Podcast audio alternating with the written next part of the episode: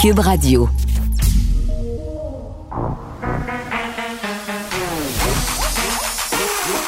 Elle a une opinion sur tous les sujets. Pour elle, toutes les questions peuvent être posées.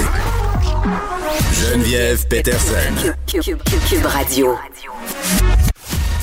Salut tout le monde, bienvenue à l'émission. Merci de vous joindre à moi pour ces deux heures et demie. On va parler de toutes sortes de sujets d'actualité. Jour 1 de la rentrée scolaire. Inquiétez-vous pas, là, on va arrêter d'en parler de la rentrée, on va en revenir parce qu'on va s'habituer. Hein? C'est comme tout, l'être humain a une capacité d'adaptation absolument phénoménale, une résilience aussi, même si c'est un mot que j'aime pas trop utiliser, c'est quand même assez galvaudé. Mais je pense que dans le cas qui nous occupe, on doit faire preuve de résilience. Mais pour vrai, j'avais envie euh, de parler de de quelque chose de positif par rapport à la rentrée, c'est que justement, on les voit déjà, les effets positifs. Je sais pas pour vous, mais moi, quand je suis allée chercher mes enfants hier après avoir animé l'émission ici, écoute, quand je les ai vus arriver, là, il y avait littéralement pas la même face que quand je les ai laissés. Et là, je vais, je vais utiliser une autre expression que j'haïs, mais on n'a pas peur, on y va dans le cliché. Les étoiles dans les yeux. Pour vrai, là, j'avais vraiment l'impression qu'il était content. Il était par ailleurs brûlé, ce qui est une excellente nouvelle. Mais tu sais, depuis quelques mois, on en a parlé souvent des écrans. On n'a pas eu trop le choix. Il y en a eu beaucoup, il y en a eu trop. Et moi, chez nous, ce qui se passait, c'est que mes enfants devenaient comme un peu des zombies des écrans. Tu sais, ils étaient un peu obsédés par ça, mais aussi ça, ça avait des répercussions dans leur façon d'être. Tu sais, ils étaient mou, mollasson, euh, sous-stimulés un peu peut-être. Euh, et hier, j'avais vraiment l'impression que d'avoir retrouvé cette structure-là, ça leur faisait le plus grand bien déjà, même si ça ne faisait qu'une journée. Et globalement, là, parce que je les, ai questionnés, là, les enfants, à savoir s'ils avaient aimé ça, comment ils s'étaient sentis, si c'était bien organisé. Et vraiment, là, tout le monde est content. Selon eux, ça va être facile porter le masque, rien là. Les professeurs font des petites blagues avec ça. Bon, ma fille au secondaire qui déjà euh, est, au proie est en proie au cynisme, pardon, elle trouve ça pas, je trouve ça plate parce qu'évidemment, c'est pas la même réalité au primaire qu'au secondaire. Là, on veut socialiser au secondaire. C'est le moment aussi où on prend de l'indépendance, de la liberté. Donc, d'être pogné dans sa classe, dans sa bulle classe, ils vivent pas nécessairement ça de la, même façon que les petits du primaire, mais pour vrai, globalement, ça se passe hyper bien. Mais c'est sûr, là, il faut attendre quelques jours, voire 14 pour voir si on a des cas de COVID ou si les, problèmes vont sortir. Là, on a parlé avec le syndicat des enseignements, des enseignants, pardon. On a parlé euh, avec plusieurs intervenants qui disent qu'à un moment donné, on n'a pas pu trop prévoir. Puis les problèmes, on, on y fera pas ce qu'on sera rendu. Mais je trouvais ça important de souligner que globalement, puis quand je regarde ça aller autour de moi, ça a l'air de bien se passer. Hier, je vous parlais du comportement des parents, les parents euh, souvent qui s'agglutinaient autour euh, des cours d'école, qui ne respectaient pas les mesures de distanciation sociale, non port du masque, maintes fois observé.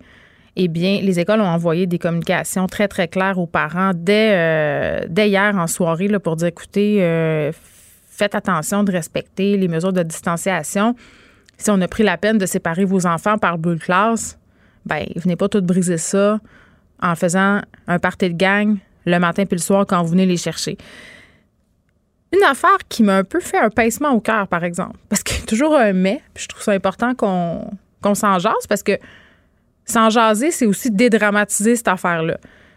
Quand tu vas porter ton enfant le matin, je sais pas, c'est comme ça dans toutes les écoles, mais c'est un système que j'ai remarqué dans plusieurs établissements. Évidemment, tu peux plus rentrer dans l'école, tu peux plus aller porter ton enfant au service de garde, mais il y a des carrés dans la cour de récréation. Et les enfants, quand ils arrivent à l'école le matin, quand on va les porter pour le service de garde, les mener. en bas Saguenay, ma mère me disait ça. Bon, ben, allez t'emmener. Donc, quand tu vas mener ton enfant à, l'école, ben, il faut qu'il reste dans son petit carré de groupe. Et là, ce matin, c'était un peu triste parce qu'il y avait des enfants tout seuls dans leur carré.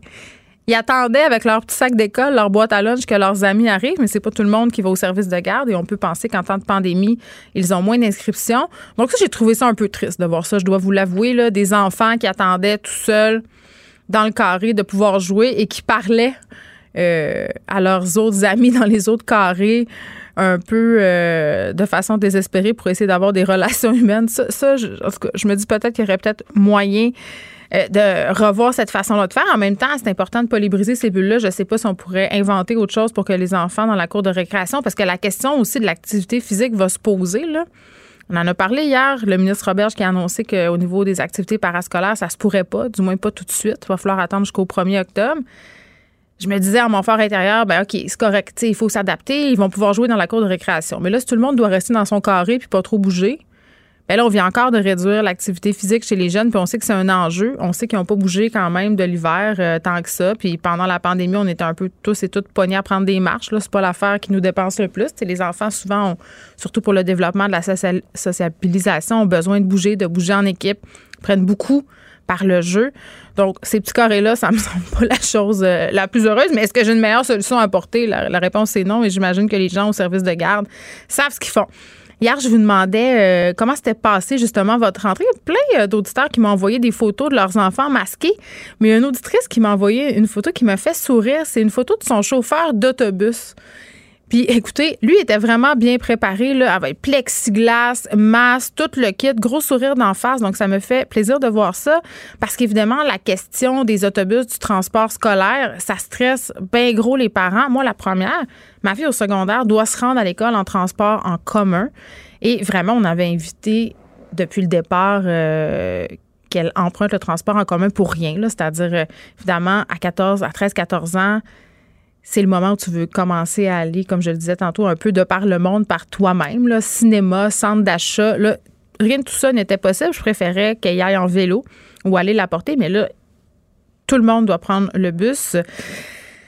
Dans le transport scolaire, le fameux autobus jaune, ça se passe bien. Dans les autobus de la ville, euh, j'en ai vu quelques-uns ce matin en me rendant ici, c'est bondé. Tout le monde porte le masque, mais évidemment, il faut rappeler de se laver les mains. Ça, c'est inquiétant. Ça demeure euh, inquiétant. Et bon, je disais, on va falloir attendre quelques jours pour savoir si tout ça se passe bien, si on a des cas de COVID. Euh, c'est drôle. Euh, dans, ben c'est drôle puis c'est pas drôle. Certaines écoles sont déjà aux prises avec des cas de COVID euh, déjà euh, poignés à, dire aux parents, mais ben là, vous allez devoir garder vos enfants chez vous. Hier, on se parlait d'un cas sur la rive sud, un papa qui avait été testé positif à la COVID-19. Et, bon, les enfants de la classe de l'enfant de l'homme en question ont dû être placés en isolement. Polyvalente de montagne aussi dans les Laurentides, les élèves de quatrième secondaire, cinquième secondaire, congé forcé dès le jour 2 d'école. Enseignants aussi, une vingtaine d'enseignants euh, sont placés en isolement préventif. Euh, puis ça, c'est tout de suite.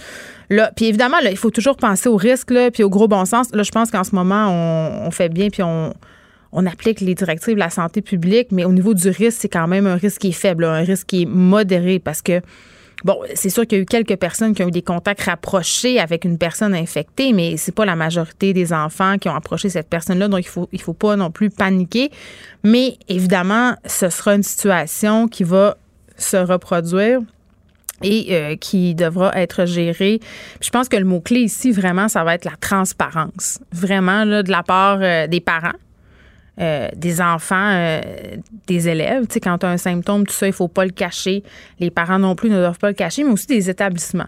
Je pense qu'au début de la pandémie, on avait eu des discussions ici à l'émission euh, sur la transparence, justement.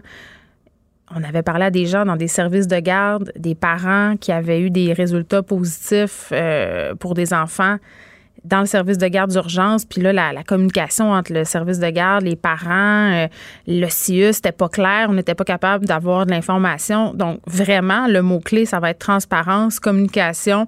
faut dire les vraies affaires. S'il y a des gens infectés, il faut le dire parce que c'est juste comme ça, selon moi, qu'on va garder une espèce de climat sain. Parce que si on commence à se mentir puis à se méfier les uns des autres, on n'est pas sorti du bois. On va se parler aujourd'hui en début d'émission, euh, comme d'habitude, euh, moi et Nicole Gibault, ex-juge euh, à la retraite. Et on aura aussi une experte parce qu'il y a un article qui a attiré mon attention dans le quotidien de Chicoutimi.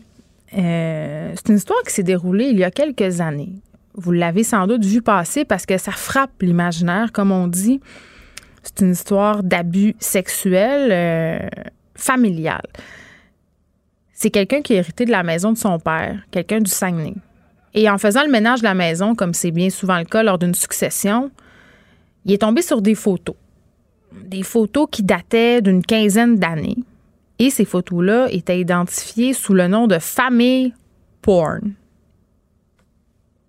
Quand tu tombes sur une boîte de même, j'imagine que tu n'as pas trop envie de l'ouvrir parce que tu sais très bien ce qu'il y a dedans.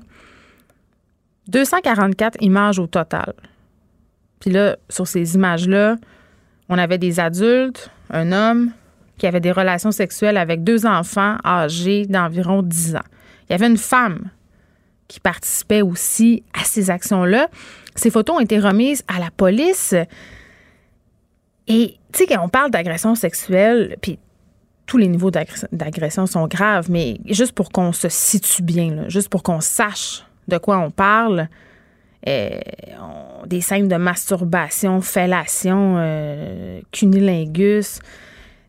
Parce que cette femme-là, elle est accusée d'avoir photographié puis participé à des, agressions sexuelles. Et on a son neveu qui a témoigné euh, de la participation de sa tante aux ébats sexuels qui ont duré des années. Ça a duré très, très longtemps. Et ce qui est particulier, et c'est ce dont on va parler en début d'émission avec Nicole Gibault et cette experte des gestes déplacés à caractère sexuel commis par des femmes, c'est que la défense a plaidé que cette femme-là en question l'a présumée euh, coupable, mais impossible d'un quotient intellectuel de 70. Ça, c'est une évaluation psychologique qui a été commandée, qui a donné ce résultat-là. Euh, on a aussi invoqué qu'elle était sous l'emprise de son conjoint. C'est à ce moment-là que le neveu a décidé de témoigner. Il s'est dit, écoutez, là, euh, non. Elle était parfaitement consciente de ce qu'elle faisait.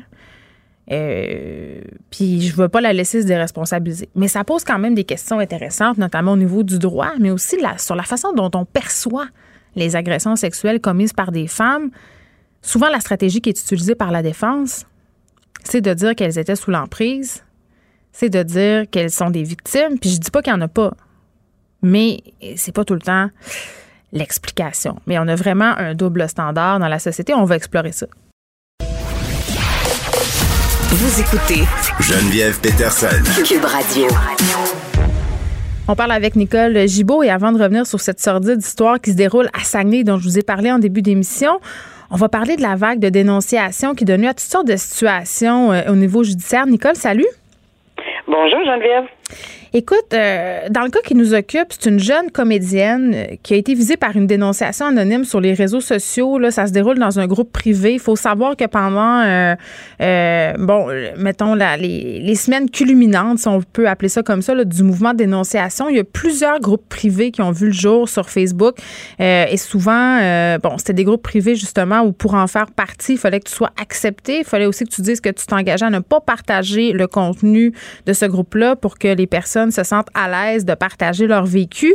C'est un groupe comme ça euh, dont il s'agit ici, un groupe pour les femmes en culture, donc les femmes qui œuvrent soit dans le théâtre, dans le monde des lettres, ça englobe pas mal d'affaires. Et vraiment, c'est une poursuite. Le chiffre est élevé. Euh, 100 000 dollars contre la femme à l'origine de la publication. Puis juste pour résumer un peu les faits, là, ce dont elle est accusée, euh, la personne qui a porté plainte, c'est d'avoir fait des avances répétées à une autre femme qui a fini par céder parce que selon elle, elle, voyait plus d'autres options. Et bon, euh, ça pose quand même des questions intéressantes, Nicole, notamment, euh, puis je suis certaine que ce ne sera pas la seule question qu'on va se poser, mais la question de la diffamation. C'est excessivement compliqué, cette question-là. Et ce qu'on est souvent en train de se demander, c'est est-ce que quand c'est vrai, puis là je dis pas que c'est vrai, mais est-ce que quand c'est vrai, c'est de la diffamation? Ça peut être, même si c'est vrai, de la diffamation. Ça dépend dans quel contexte. Puis ça, c'est une analyse euh, rigoureuse que les tribunaux devront faire, qui devra être faite par le tribunal. Mais moi, je trouve que ce qui est très, très important de souligner ici, c'est que avant de faire quoi que ce soit sur les réseaux sociaux, peux-tu comprendre une fois pour toutes que l'Internet, là, c'est at large. C'est pas privé, là, un groupe privé sur Facebook. Ben, que ça soit privé, pas privé, Facebook, Facebook, tu regarde, je, à, à, mon humble avis, là, on, on a 1571 déjà personnes en privé qui peuvent, eux, parce qu'on peut pas les arrêter de partager, eux, avec quelqu'un d'autre. Tu sais, alors, si on multiplie à la centaine de fois, c'est pas là le problème. Le problème, c'est qu'on a décidé de faire une dénonciation et qu'on sait clairement, il va falloir évidemment, euh, est-ce qu'on a commis une faute et, qu'on a fait de, de la euh, diffamation, ben ça, ça sera au tribunal avec l'ensemble de la preuve. On est au civil, donc on n'est pas en matière criminelle. Et je pense que ça, c'est le pendant de toutes les dénonciations euh, où les gens s'invectivent puis qui disent que ça n'a pas de bon sens. On peut plus juste aller sur les réseaux sociaux. Oui, c'est vrai que c'est une façon d'expulser quelque chose, etc. Mhm. Mais il y a des conséquences et voilà, en ce moment, on en vit une conséquence. C'est le résultat clair d'une conséquence de quelqu'un qui a décidé, euh, étant majeur et vacciné, de faire. Mais je dis pas que c'est vrai, que c'est pas vrai. C'est pas. c'est ça peut tout être vrai, ça peut ne pas être vrai. Mm. Il peut y en avoir une partie. C'est pas là le débat. Le débat, c'est assume. Euh, et, si vous décidez d'assumer ces réseaux sociaux, qu'on appelle ça une page privée Facebook ou qu'on appelle ça quoi que ce soit, ben il faut assumer également que l'autre personne qui va recevoir ceci peut évidemment euh, s'en plaindre et s'adresser aux tribunaux. Et c'est ce qui est fait ici. On verra le résultat, mais je pense pas que c'est la première ni la dernière fois qu'on va avoir une action en, diffamation civile. Une notion qui est excessivement intéressante aussi, c'est que la plaignante a fait valoir euh, une défense d'intérêt public. Un, c'est quoi ça? J'ai aucune espèce d'idée. Je vais être bien honnête, là. Je veux dire, je me prendrai pas pour un autre pour vous expliquer une défense d'intérêt public. Probablement. Et là, je lis entre les lignes parce qu'on n'a pas beaucoup de détails qu'on va dire que c'est à cause de la liberté d'expression, puis hmm. elle pouvait s'exprimer, puis elle pensait qu'elle était dans un contexte privé. Je reprends juste l'ensemble du papier, là, puis de, de, ce que je lis. Je, me fais une petite tête, là, mais euh, honnêtement, c'est très difficile parce qu'il y a peu, peu, peu de détails mais l'intérêt public, on pense à la, liberté d'expression. Mais encore une fois. Mais la liberté d'expression, si tu nuis à une autre personne puis que ça lui fait perdre soit son travail ou que ça nuit à sa réputation, euh, à un moment donné, ben, ouais, s'arrête où la liberté d'expression, ça pose aussi cette question-là. Oui, parce, parce que parce que la personne en question, là, tu sais, quand on dit allez donc voir la police puis dénoncer, etc. Puis je me suis fait, puis je pense que tu me l'as déjà demandé, Geneviève. Bien sûr, ben oui. Mais oui, mais c'est pas toujours facile. Puis, puis les gens, il faut qu'ils, ils veulent pas y aller, etc. Mais est-ce qu'on a pensé qu'il y a des actions civiles également? Ben, mais je pense qu'on connaît mal. C'est ça. Puis, tu sais, même quand tu me parles d'action civile versus criminelle, les gens font pas toujours la distinction. Peut-être qu'on pourrait le clarifier. Ben, je vais le clarifier parce qu'une action civile, la personne qui aurait été agressée sexuellement, vous l'avez dans les courageuses, ils l'ont pris par action collective, contre mais Gilbert une action personnelle contre Gilbert Rozon, une action personnelle au niveau civil pour quelqu'un qui aurait été agressé sexuellement, ça se prend. Il y a des dommages. Si on invoque que quelqu'un aurait agressé sexuellement quelqu'un d'autre et qu'on dit que cette agression-là nous a, nous a certainement ébranlé, euh, on a des dommages psychologiques, etc., euh, etc., ben ça se prouve et le fardeau de la preuve est loin d'être hors de tout doute raisonnable. C'est un fardeau de preuve qui est, qui, est à ce qu'on appelle par prépondérance de preuve. Pour faire ça clair, c'est est-ce que c'est plus probable que moins probable à 51 que ça soit arrivé. Puis un procès au civil. Oui, ça encourt des frais d'avocat, etc. Puis on a dit, c'est pas tout le monde qui est prêt à le faire. Mais c'est pas vrai qu'on est juste obligé d'aller voir la police, puis qu'on sait que le DPCP peut-être déposera pas, puis ça nous inquiète, puis on hmm. veut pas passer par là. Fait qu'il y a deux avenues. Un, peut prendre une action civile pour les gens qui sont agressés sexuellement, hmm. ou on peut prendre une action où, euh, on peut déposer, c'est-à-dire une, une, une plainte au criminel à la police. Je trouve que euh, je trouve Nicole que c'est important de souligner puis tu fais bien de, de le dire c'est c'est pas tout le temps la police euh, peut-être la solution pour certaines victimes puis on veut pas nier qu'il y a des victimes qui trouvent ça difficile. C'est souvent aussi par manque de connaissance des ressources puis je veux juste dire euh, que Jury Pop quand même ont une branche qui est spécialement oh dédiée aux travailleurs et travailleuses de la culture là, ça s'appelle l'aparté.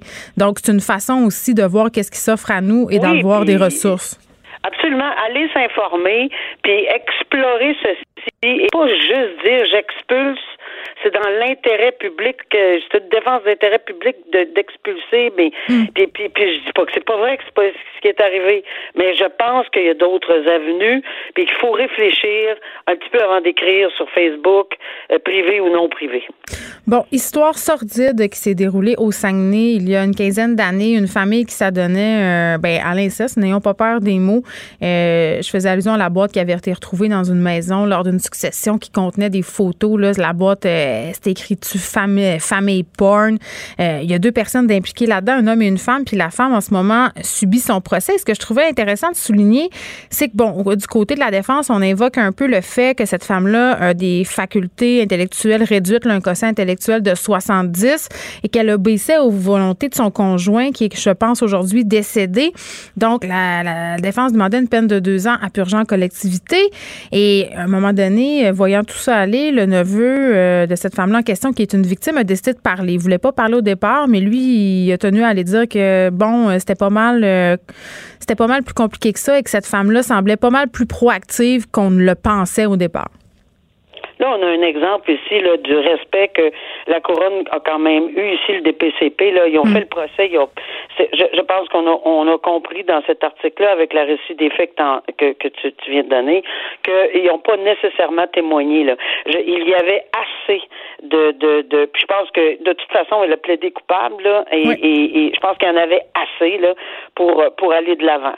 Mais là où c'est important, on faisait la différence hier que bon, on peut avoir une enquête pour libérer pour une libération conditionnelle, euh, libération une enquête sous caution pour être libéré avant le procès, un procès, puis on peut avoir une sentence. Ben, qui est, moi, je l'ai toujours appelé quand j'étais euh, que je siégeais, j'appelais ça un petit mini procès. Hmm. Alors ça, c'est ce qu'on entend, les représentations sur sentence. Alors pendant les représentations sur sentence, oui, il y a des témoins. Et là ici, vous, as tout à fait bien résumé. Le, le, neveu en question a dit, oh, c'est un instant, là, c'est pas tout à fait comme ça que ça s'est présenté. Hmm. Et lui aussi a décidé de s'avancer et quel courage, euh, je, veux le souligner, là, pour une victime de cette euh, ce genre de dossier ben, qui est épouvantable. Qui avait 10 ans là, au moment des faits, là, les enfants avaient une dizaine d'années. Oui, c'est non mais c'est juste la lecture de ce qui, ce qui serait arrivé, c'est incroyable. C'est vraiment une affaire de famille là, puis c'est terrible. Et, et, et, bon, euh, la confiance, le bruit de confiance, puis des vies, des vies brisées. Là, des, on a tué des âmes. On le dit, là, on a tué des âmes, c'est des enfants. Espérant que ces gens-là se vont mieux aujourd'hui. Et on leur souhaite, souhaite, mais ils ont témoigné sur sentence et voilà le courage, encore une fois, du procureur de la couronne de dire, ben, dans les circonstances, moi, là, je peux pas vous demander autrement que d'augmenter la peine. Je demandais une peine. Probablement qu'elle a étudié tout le dossier. Parce que là, quand on se parle, nous, Geneviève, euh, on ne sait pas les antécédents judiciaires. On ne sait pas le, mm. le, ce qu'on appelle un rapport présententiel, souvent, là, sur des gens. On connaît pas. Oui, on sait que la, dame n'a pas un fort, fort quotient intellectuel, mais on sait aussi que je pense qu'elle est, qu'elle, est, sa santé est fragile, etc. on n'a pas le détail. Mais, entre autres, est-ce qu'elle avait des antécédents, etc. Donc, pourquoi demander cinq ans à ce moment-là, on ne sait pas, là. Mais là, maintenant, à cause de ce témoignage-là, très euh, courageux du, du, du, du garçon à l'époque, mais qui est devenu un adulte, ben, on demande sept ans. Et dans les, mais là, j'ai beaucoup de difficultés à comprendre qu'on va maintenir, euh, mais on a maintenu la demande de deux ans en communauté. Ça serait très difficile euh, d'avaler comme sentence deux ans en communauté. Euh, suite aux, décisions, puis j'en reparle tous les jours cette semaine, de la fameuse décision de la Cour suprême hmm. sur les sentences euh, relativement aux agressions sexuelles sur des enfants. Puis je pense que ça s'applique maintenant, puis je pense qu'il faut vraiment, puis je pense que la couronne, c'est pas pour rien qu'elle demande une, une, une, peine, entre autres, de sept ans maintenant. Peut-être cette femme-là n'a pas d'antécédent, a un trait euh, quotient intellectuel faible et peut-être avec un état de santé. On verra ce que le juge va faire, là, mais deux ans en, en communauté, je très surprise qu'on aille jusque-là, euh, dans un cas aussi sordide euh, qui s'adresse à des enfants. Très bien, on te retrouve demain, Nicole Gibault. Merci. Euh, demain. Demain. Non, pas demain. Moi, là, je veux tout le temps faire, je veux faire la radio toute la semaine. Fait qu'on te retrouve lundi. Parce que demain, tu as le droit de te reposer. Puis moi aussi. à lundi. Bon week-end, Geneviève. Geneviève Peterson. Une animatrice pas comme les autres. Cube Radio. Inquiétez-vous pas, à un moment donné, je vais comprendre quel jour on est, je vais savoir que c'est la fin de semaine, du début de saison pour moi au niveau des jours de la semaine. Je me trompe souvent.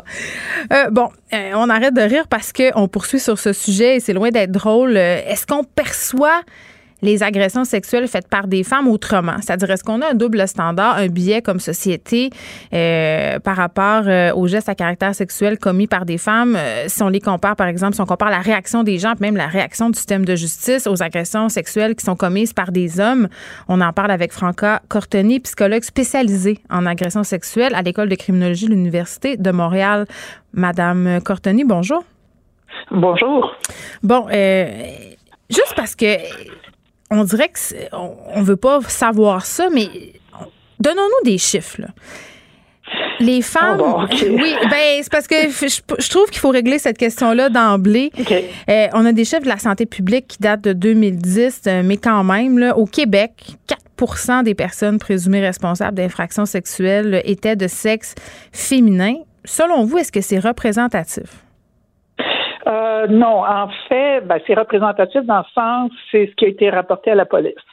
Et on sait très bien que euh, les agressions sexuelles de tout type, que ce soit commis par un homme pour une femme ou des garçons ou des filles, mm. sont sous-représentées, sous-rapportées à la police. Ça, c'est très bien établi. Euh, pour essayer de répondre à la question, euh, ben, avant d'y aller là, je veux dire, c'est qu'il y a eu dans le domaine de l'agression sexuelle cette idée que les femmes euh, s'il y en a, il y en a très peu, euh, et il y en a, et, et s'ils sont, elles commettent des gestes, c'est parce qu'elles sont forcées par un homme ou elles ont des troubles de santé mentale. Ensuite, on a passé à, il y a beaucoup plus de femmes qu'on pense, mais les victimes rapportent euh, l'idée qu'ils ont été agressées par une femme, le fait qu'ils ont été agressés par une femme, beaucoup moins que s'ils avaient été agressés par un homme. Fait que ça, c'est tous des éléments qui sont basés sur des stéréotypes, des préjugés, des cas cliniques, euh, etc. Pour essayer de répondre à cette question-là, en fait, euh, il y a trois ans, avec des collègues, nous avons fait une grosse étude internationale. Nous avons inclus des données de 12 pays différents euh, et nous avons regardé des données entre l'an 2000 et l'an 2013. On regardait qu'est-ce qui avait été rapporté à la police et les sondages nationaux sur la victimisation. Autrement dit, on n'allait pas juste demander aux victimes connues, mais vraiment aux gens de la population générale et leur demander avez-vous déjà été victimisé euh, sexuellement? Et si oui, quel était le sexe euh, de votre agresseur? Hmm. Et ce que ces recherches-là nous a démontré et révélé, c'est qu'en fait, les victimes euh, nous rapportent que 12% d'elles avaient été victimisées par des femmes. Donc, euh, ça, ça dénote effectivement ce qu'on savait que c'était sous-rapporté. La question qui se pose toujours, c'est est-ce que c'est plus sous-rapporté que les hommes? Ça, c'est impossible à répondre. Euh, moi, je rappelle toujours aux gens qu'il euh, faut comprendre que c'est estimé encore aujourd'hui que seulement une agression sur dix commise par un homme est rapportée à la police. Donc, ça serait la même, euh, le même, la même hésitation pour les victimes de, de rapporter, peu importe le sexe. Exactement. Bon, Madame Cortoni, il faut faire attention. Je pense quand même ce qu'on a tendance à penser des fois, c'est que les femmes qui commettent des agressions sexuelles, c'est un phénomène social nouveau. Ah, non, non, pas du tout. Euh, je, vais vous, je vous avouer, une des premières traces qui a été euh, qui est trouvée dans la littérature, c'est par Freud euh, lui-même qui rapportait avoir été abusé sexuellement par sa sa nounou, là, sa nanny, là, la personne qui, qui, avait été engagée pour s'occuper d'elle quand il était garçon. Fait que voyez-vous, ça remonte de loin. L'idée qu'une femme ne peut pas commettre des gestes d'agression sexuelle sur des enfants ou sur des adultes, hmm. c'est quelque chose qui, qui, allait essentiellement avec les mœurs des temps, si on veut. Euh, l'évolution de la société est clair qu'une femme, non, une femme, euh, ça protège les enfants, ça veut bien s'occuper des enfants, donc c'est impossible qu'une femme puisse agir de cette façon-là. Euh, et ça, malheureusement, c'est un des stéréotypes qui euh, non seulement euh, empêche la société de reconnaître le problème, le phénomène, euh, empêche le, longtemps le système de justice criminelle de, de, de reconnaître qu'en fait des femmes peuvent vraiment, par leur choix, de poser, de poser des gestes d'agression sexuelle, mais aussi c'est que ça crée beaucoup de traumas pour les victimes elles-mêmes parce que tout le monde, incluant les victimes, c'est comment est-ce qu'une femme peut me faire ça? Et quand les victimes dévoilent, on avait le courage de dévoiler, il y a trop de documentation du fait que quand les victimes en parlaient, là je parle plus aujourd'hui, je parle traditionnellement, c'est qu'ils se font demander des choses comme es-tu certaine? Es-tu certain que c'est ça? Ça se peut pas qu'une femme fasse ça. Ça, c'est comme si c'était impensable. Euh, c'est peut-être pour ça. C'est évidemment pas nécessairement la seule raison euh, pour laquelle on sous-estime toujours la délinquance sexuelle au féminin. Oui. Non, c'est, c'est une des raisons définitivement euh, qui joue un rôle du fait que le, le, système de justice criminelle, la société en général n'a pas porté mm. attention. Mais là, il faut mettre un contexte quand même, hein, euh, dans le sens que ça a quand même pris très longtemps euh, pour que la société reconnaisse le problème d'agression sexuelle euh, envers les enfants, envers les mm. femmes. Et là, je, je parle vraiment, bon, c'est certain que là, ça fait longtemps que je suis dans ce domaine-là, mais quand on parle que c'est seulement depuis les années 1980 euh, que c'est reconnu, par exemple, que non, un homme, du point de vue criminel, qu'un homme n'a pas le droit de violer son épouse. Euh, on n'est plus dans les vieux temps. Là. Ben, peut-être pour une nouvelle génération, ces vieux temps, mais euh, dans un contexte scientifique, dans un contexte sociétal, c'est quand même quelque chose d'assez récent. Hmm. Alors, dans, c'est pas surprenant. Ensuite, ça a été plutôt dans les années 90 qu'on a commencé à reconnaître qu'il y avait des adolescents euh, et des adolescentes qui posaient déjà des agressions sexuelles. Fait que c'était naturel que finalement la société commence à reconnaître euh, qu'il y ait des femmes. C'était connu dans ces années-là, mais c'était hmm. vraiment excusé par les professionnels disant euh, par exemple, ben, ne sont pas responsables, elles sont forcées par un homme, par exemple, ça c'est monnaie courante, ou elle a des troubles de santé mentale, ou elle ne cause pas vraiment de tort, c'est seulement autant, ça cause pas de tort aux victimes autant que les hommes. Ben oui, puis tantôt on faisait allusion à un cas qui se déroule présentement au Saguenay, une femme qui subit son procès en ce moment, euh, qui a abusé euh, de membres de sa famille pendant des années, qui a pris des photos de ça. Et ce qui est invoqué par la défense, c'est le faible QI, euh, bon, de cette femme-là en question, mais aussi le fait qu'elle aurait été sous l'emprise de son conjoint. Puis on peut faire le parallèle avec des histoires qu'on connaît là, par exemple la plus célèbre peut-être celle de Carla Homolka et de Paul Bernardo. On a cru pendant longtemps que Carla Homolka était une victime, qu'elle n'avait rien à se reprocher, qu'elle était sous l'emprise de Paul Bernardo jusqu'à temps euh, qu'on regarde les cassettes où là c'était peut-être un petit peu moins clair. Oui, ben exactement. Ça, c'est un thème qui est, qui est très euh, courant dans la littérature. En fait, euh, une, une, des différences qu'on trouve euh, entre les hommes et les femmes qui posent des agressions sexuelles, c'est qu'à peu près un tiers des femmes qui posent des agressions sexuelles posent leurs gestes en compagnie d'un homme qui est plus souvent qu'autrement son conjoint. Alors, je pense que c'est pour ça que euh, ça, ça, arrive à l'attention du système de justice criminelle. Puis là, les gens disent Ah, mais ça se peut pas, elle a été forcée. Puis là, ben, elle a dit Oui, j'ai été forcée. Ce que les recherches nous démontrent euh, et, les études qui ont été faites à ce sujet-là, c'est que oui, c'est clair qu'il y a des femmes qui sont vraiment forcées dans un sens pas physique, OK? Elle a peur pour des représailles physiques, mais aussi psychologiques. OK? Ça fait qu'il y a définitivement cela. Mais aussi qu'une grande partie des femmes euh, qu'ils agressent en, compagnie de leur conjoint, que c'est dans le contexte euh, du cas que vous, que, que vous avez mentionné, c'est qu'elles agressent de leur plein gré.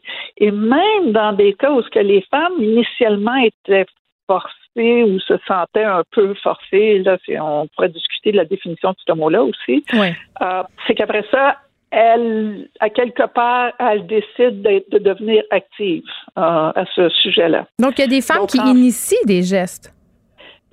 Oh, définitivement. Ça, c'est. Euh, j'ai une de mes étudiantes euh, euh, qui a fait justement toute son mémoire de maîtrise par rapport à ça dans le contexte du couple et puis de déterminer justement. Puis il y avait trois types de passages. Puis même parmi celles que c'était bien documenté qu'il y avait une peur réelle et forcée, mm. c'est qu'il y en a. il y en a dans celle-là même qui continuent après par elle-même.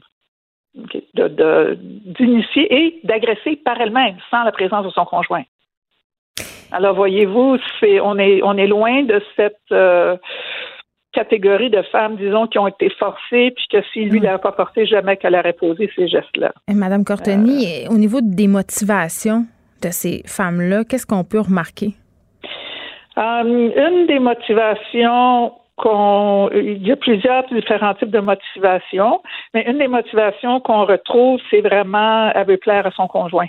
Elle a peur de perdre son conjoint. Elle mm. pense que son conjoint, son conjoint, c'est quelqu'un qui la qui la protège, qui l'a sauvé en guillemets, euh, qu'elle a plus besoin de se casser la tête. C'est lui qui prend toute la responsabilité pour elle. Et donc là, elle va suivre ce que lui dit parce qu'elle veut plaire à son conjoint. Donc il n'y a pas de limite dans un certain sens qu'elle va faire, incluant euh, les agressions sexuelles. Souvent, ce qui arrive, c'est que lui va peut-être initier, va, va instaurer euh, ce qu'on peut appeler un, une culture incestueuse dans le sein de la famille. Hmm. Donc, euh, et donc l'amener tranquillement, pas vite, elle aussi, et elle veut tellement lui peur qu'elle va continuer puis qu'elle va suivre. C'est le concept de grooming un peu, là. Oui, c'est exactement dans, dans, ce genre de contexte-là. Puis évidemment, c'est comme, ben voyons, pourquoi tu es une femme? Mais là, c'est parce que là, il faut comprendre qu'on n'a pas tendance à être devant des femmes qui ont nécessairement beaucoup d'autonomie euh, personnelle, euh, de ressources personnelles, etc. Donc, euh, il y, a tous ces éléments-là qui rentrent en jeu. Ça, c'est une des motivations. Une autre des motivations, qu'on a vu littéralement, c'est triste à dire, mais c'est qu'elles ont leur propre motivation personnelle dans le sens, euh, ben, c'était des échanges que je faisais avec lui.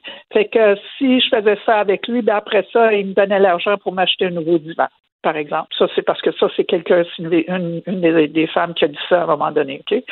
Donc, c'est vraiment, c'est comme ce donnant-donnant. Puis, il y a cette perception, ce qu'on retrouve aussi dans ces femmes-là, encore une fois, euh, pas toutes et chacune, mais on retrouve aussi l'idée que mes besoins à moi sont plus importants que les besoins des enfants.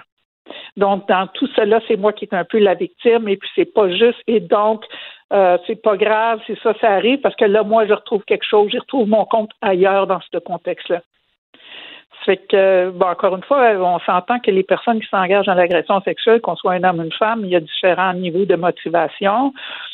Euh, et qu'elles ne sont pas exactement des hmm. motivations saines au point de vue émotionnel ou psychologique. Bon, vous avez dit vous avez dit quelque chose euh, sur lequel j'aimerais qu'on revienne. Vous avez dit souvent mm-hmm. qu'on que la gravité euh, des gestes commis par les femmes et par les hommes n'est pas perçu de la même façon. On a cette idée que les femmes euh, qui abusent sexuellement, si vous avez donné l'exemple de l'adolescent, là, on est dans cette idée-là, puis il y a même des films où on a des scènes qui euh, font l'apologie de ça, là, que c'est le fun. Tu sais, euh, le prof là, qui couche avec son élève adolescent, le commentaire comme quoi, et moi, j'aurais été donc content que ma prof de maths m'agresse, entre guillemets. Ça, ça, revient dans la culture populaire, ça. Tout le temps, euh, au cinéma, puis dans les commentaires sur les médias sociaux, on l'a vu notamment aussi avec le cas Marie-Pierre Morin. Il faut faire attention, le Marie-Pierre Morin, j'ai pas dit que c'était une agression sexuelle, mais on dirait qu'on a tendance à banaliser quand une femme agresse et quand cette femme-là, elle a une apparence physique aussi agréable. Ben oui, parce que ça, c'est toujours dans ce contexte-là, quand que, dans la façon que c'est représenté dans les médias euh, ou dans les films, par exemple, ben, c'est mhm. toujours cette idée que la femme, elle est euh, l'initiatrice par euh, certains standards. Ben, elle est initiatrice, mais c'est des femmes jolies. OK? Donc, c'est comme le désir, puis elle a le droit, puis le gars, il est donc chanceux dans ce contexte-là. Puis moi, j'ai déjà discuté de ça dans, dans mes forums professionnels. J'ai dit, ouais, ce qu'ils réalisent pas, eux autres, c'est quand la femme d'une quarantaine d'années qui n'est pas nécessairement euh, pas nécessairement été sous le couteau de la chirurgie plastique euh, et le gars de 13 ou 14 ans que pour lui c'est quoi cette affaire-là? Comprenez-vous? Fait qu'il y a bien des préjugés par rapport à ça et ça c'est un reflet encore de cette idée euh, que euh, les hommes veulent toujours du sexe, parce qu'il y a ça, hein, les garçons, ça va être toujours des garçons quand ils sont adolescents, et puis les filles, elles doivent se soumettre essentiellement à ce que le garçon veut, et dans ce contexte-là, c'est comme, ah ben donc, il est donc chanceux, lui, d'avoir accès à quelque chose que normalement les garçons n'ont pas accès. Dans, dans ce contexte-là. Euh, et ça néglige, ça impose un autre type de stéréotype essentiellement à ses victimes masculines. Okay? C'est ça qui est difficile aussi. Mais c'est qu'on. Oui on, pense toujours, c'est toujours la fille qui est agressée, puis ça, mais quand le garçon est agressé, on pense toujours qu'il va être chanceux, mais en fait, c'est pas vrai. Il y a un trauma aussi, là. Ben oui, c'est clair. Ça, c'est les recherches, les victimes des femmes, c'est démontré clairement. Puis en plus, par exemple, les victimes masculines, pour eux autres, qui restent avec, c'est comme j'aimais pas ça, mais je savais pas comment dire non. Euh, puis en plus, est-ce que je suis moins qu'un homme parce que j'aurais dû être capable de me défendre? Un homme est supposé être plus fort qu'une femme, etc. OK? Puis il y a ce côté-là. Puis quand vous mélangez aussi, peut-être par exemple, c'est qu'il a pris à quelque part un petit plaisir sexuel, mais qu'il n'aimait pas la situation, là, ça mélange encore plus ce jeune homme. -là. Mais ça, on le voit aussi dans les cas inverses où on a des, des, femmes qui ont été agressées puis qui ont eu des orgasmes, puis ça donne souvent, euh, justement, euh, lieu à des sentiments très, très partagés. Là, ça augmente encore plus le traumatisme.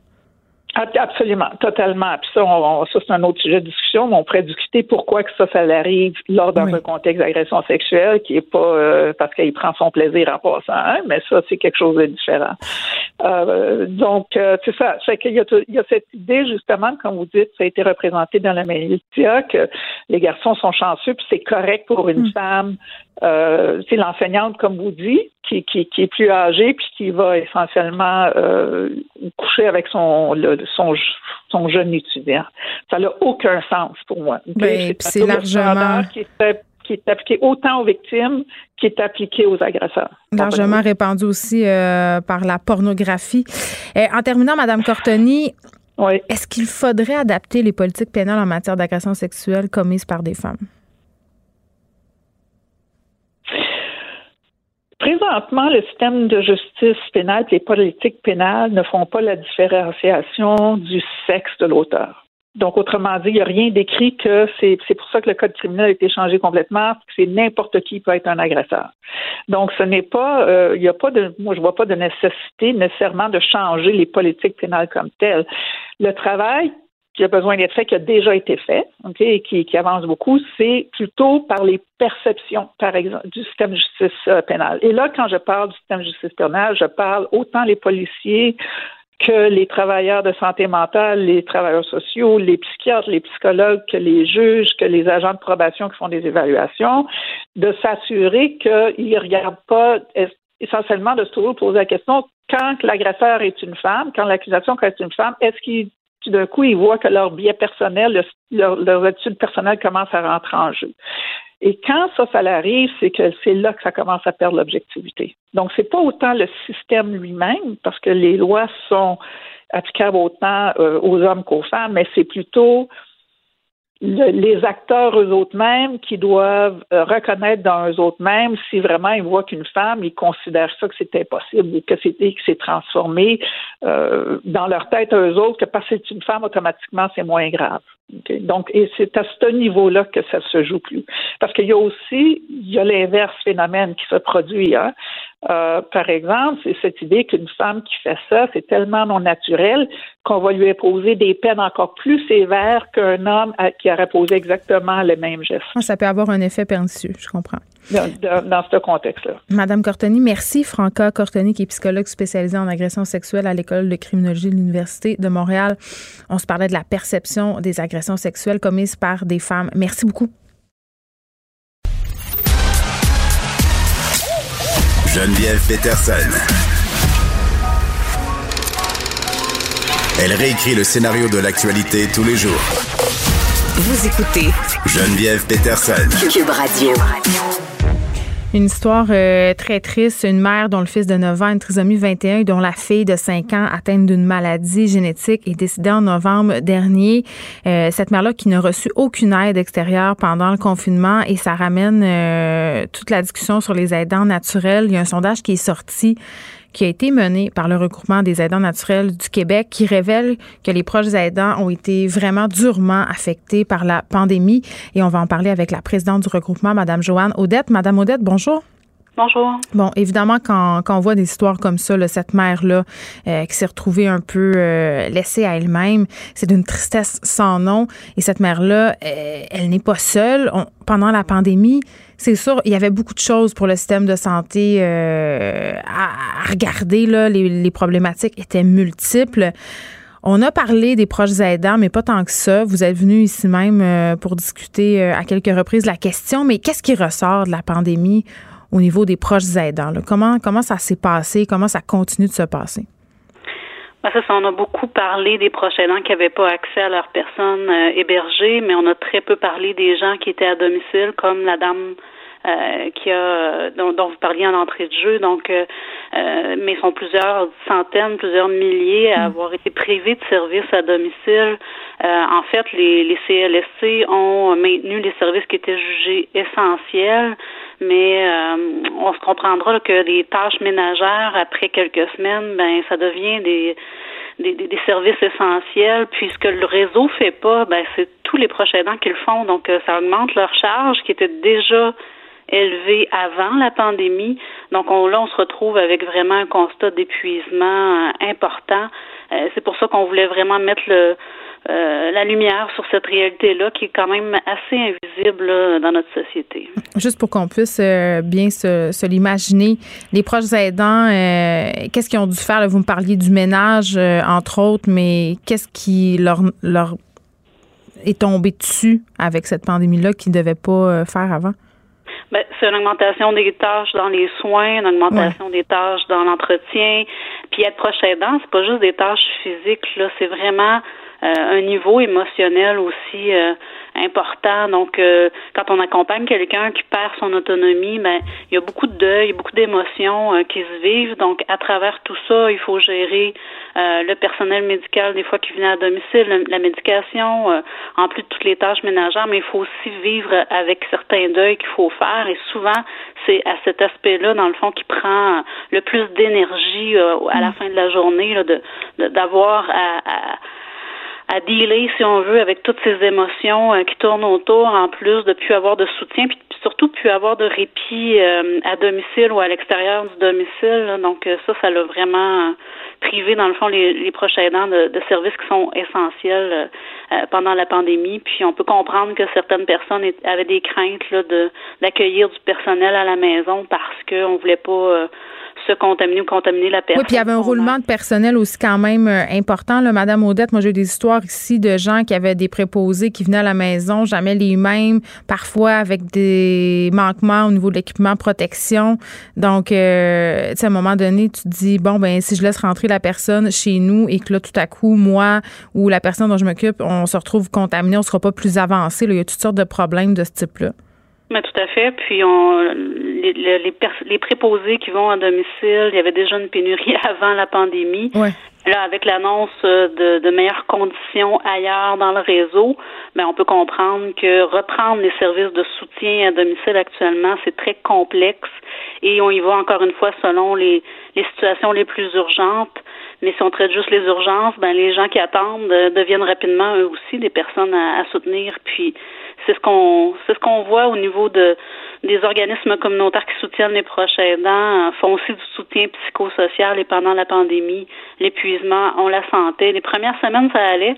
Euh, mais quand, quand ça fait sur longtemps qu'on prend soin, par exemple, de notre conjoint qui est atteint de la maladie d'Alzheimer, qui nous suit partout dans la maison, qui nous répète euh, les mêmes choses, qui a envie de sauver, donc ça prend un niveau de vigilance, de surveillance incroyable. Oui, puis tu dis à bout, là, on va se dire les vraies affaires, là, ah. ces gens-là n'ont aucune pause. Jamais. Tu sais, quand tu es préposé ou infirmière, tu te retournes chez vous après ton chiffre. Eux autres, c'est 24 sur 24, 7 jours sur 7. C'est un chiffre perpétuel. Puis ça l'a fait en sorte, en tout cas, moi, ce que j'ai observé euh, dans ma région, c'est qu'il y a des, des proches aidants qui ont accéléré le processus d'hébergement quand ça a été possible à nouveau d'héberger, euh, de confier son proche en hébergement. Mais imaginez toutes les inquiétudes qu'on a, en plus de, de devoir confier euh, notre notre conjoint des 50 dernières années euh, hmm. à des étrangers.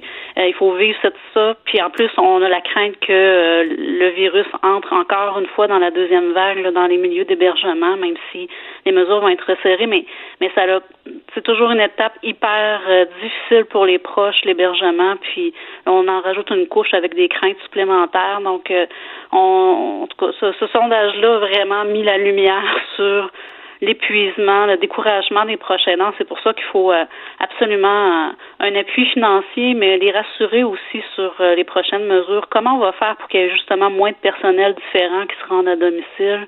Hmm. malheureusement, ça faisait pas partie du plan d'action qui nous a été présenté il y a quelques semaines par le gouvernement. Donc, nous, on souhaite que le ministère Santé et Services sociaux, M. Dubé, précise comment quelles mesures vont être mises en place pour mieux soutenir les prochains ans en cas d'une deuxième vague? Oui, puis il y a des gens qui ont interpellé aussi euh, quand même euh, Marguerite Blais, là, je pense euh, notamment à Harold Lebel, député péquiste de Rimouski, qui pressait la ministre justement de mettre en œuvre des mesures venant réellement et directement là, soutenir les proches aidants et de façon urgente parce que c'est là que vous en avez besoin. Diane Francaire aussi, la présidente de la Fédération des médecins spécialistes du Québec, dit qu'il fallait absolument pas que la situation qu'on a connue se répète pendant la deuxième vague, c'est-à-dire qu'on ne devait pas diminuer l'aide aux proches aidants qui s'occupent de personnes à domicile. Tout à fait. Ça prend des investissements majeurs au niveau du soutien à domicile, que la deuxième vague, on coupe pas euh, dans les services autant qu'on le fait pendant mm. la première vague. Ça, on a quand même les, les engagements du gouvernement pour euh, parce qu'il voit bien que c'est difficile de, reprendre et que les gens sont épuisés. Donc euh, c'est ça. Je pense que j'espère qu'on va faire les constats, mais qu'on va aussi investir parce que financièrement, les proches aidants se sont appauvris pendant la pandémie. Mais oui, juste donner quelques chiffres, là, Madame Audette, parce que c'est quand même assez préoccupant. 31 des gens qui ont répondu à votre sondage n'ont pas eu d'emploi pendant la pandémie. 22 n'ont toujours pas repris le travail. Et pour ce qui est euh, des finances, là, 20 euh, des aidants naturels ont eu une augmentation de leurs dépenses d'environ 900 dollars par mois. 900 dollars, c'est pas rien là, c'est énormément d'argent. Et ce qui est le pire là-dedans, c'est que c'est pas tout le monde qui reçoit de l'aide financière. Là, 64% n'ont pas reçu de l'aide financière. Ils n'ont même pas euh, la PCU. Là. Non, la plupart n'ont euh, pas reçu d'aide financière. Ça vient aussi du fait que plusieurs proches aidants sont eux-mêmes âgés, donc ne sont plus sur le marché du travail. Mais, mais par contre, ça ne veut pas dire qu'on a moins de dépenses. Si on veut avoir du répit, si on va dans les agences privées pour l'obtenir, ben il y a des frais associés à ça. Euh, la livraison d'épicerie, tout le monde a arrêté de faire ça dans, les dernières semaines, mais, mais plusieurs prochains ont maintenu. Euh, donc, euh, il y, a, toutes sortes de dépenses selon les situations, mais c'est vraiment clair que déjà les prochains souvent faisaient le choix de diminuer leurs heures de travail, de prendre une retraite prématurée. Souvent les femmes, donc on parle de l'appauvrissement des, femmes, des rentes de retraite qui sont moins grandes.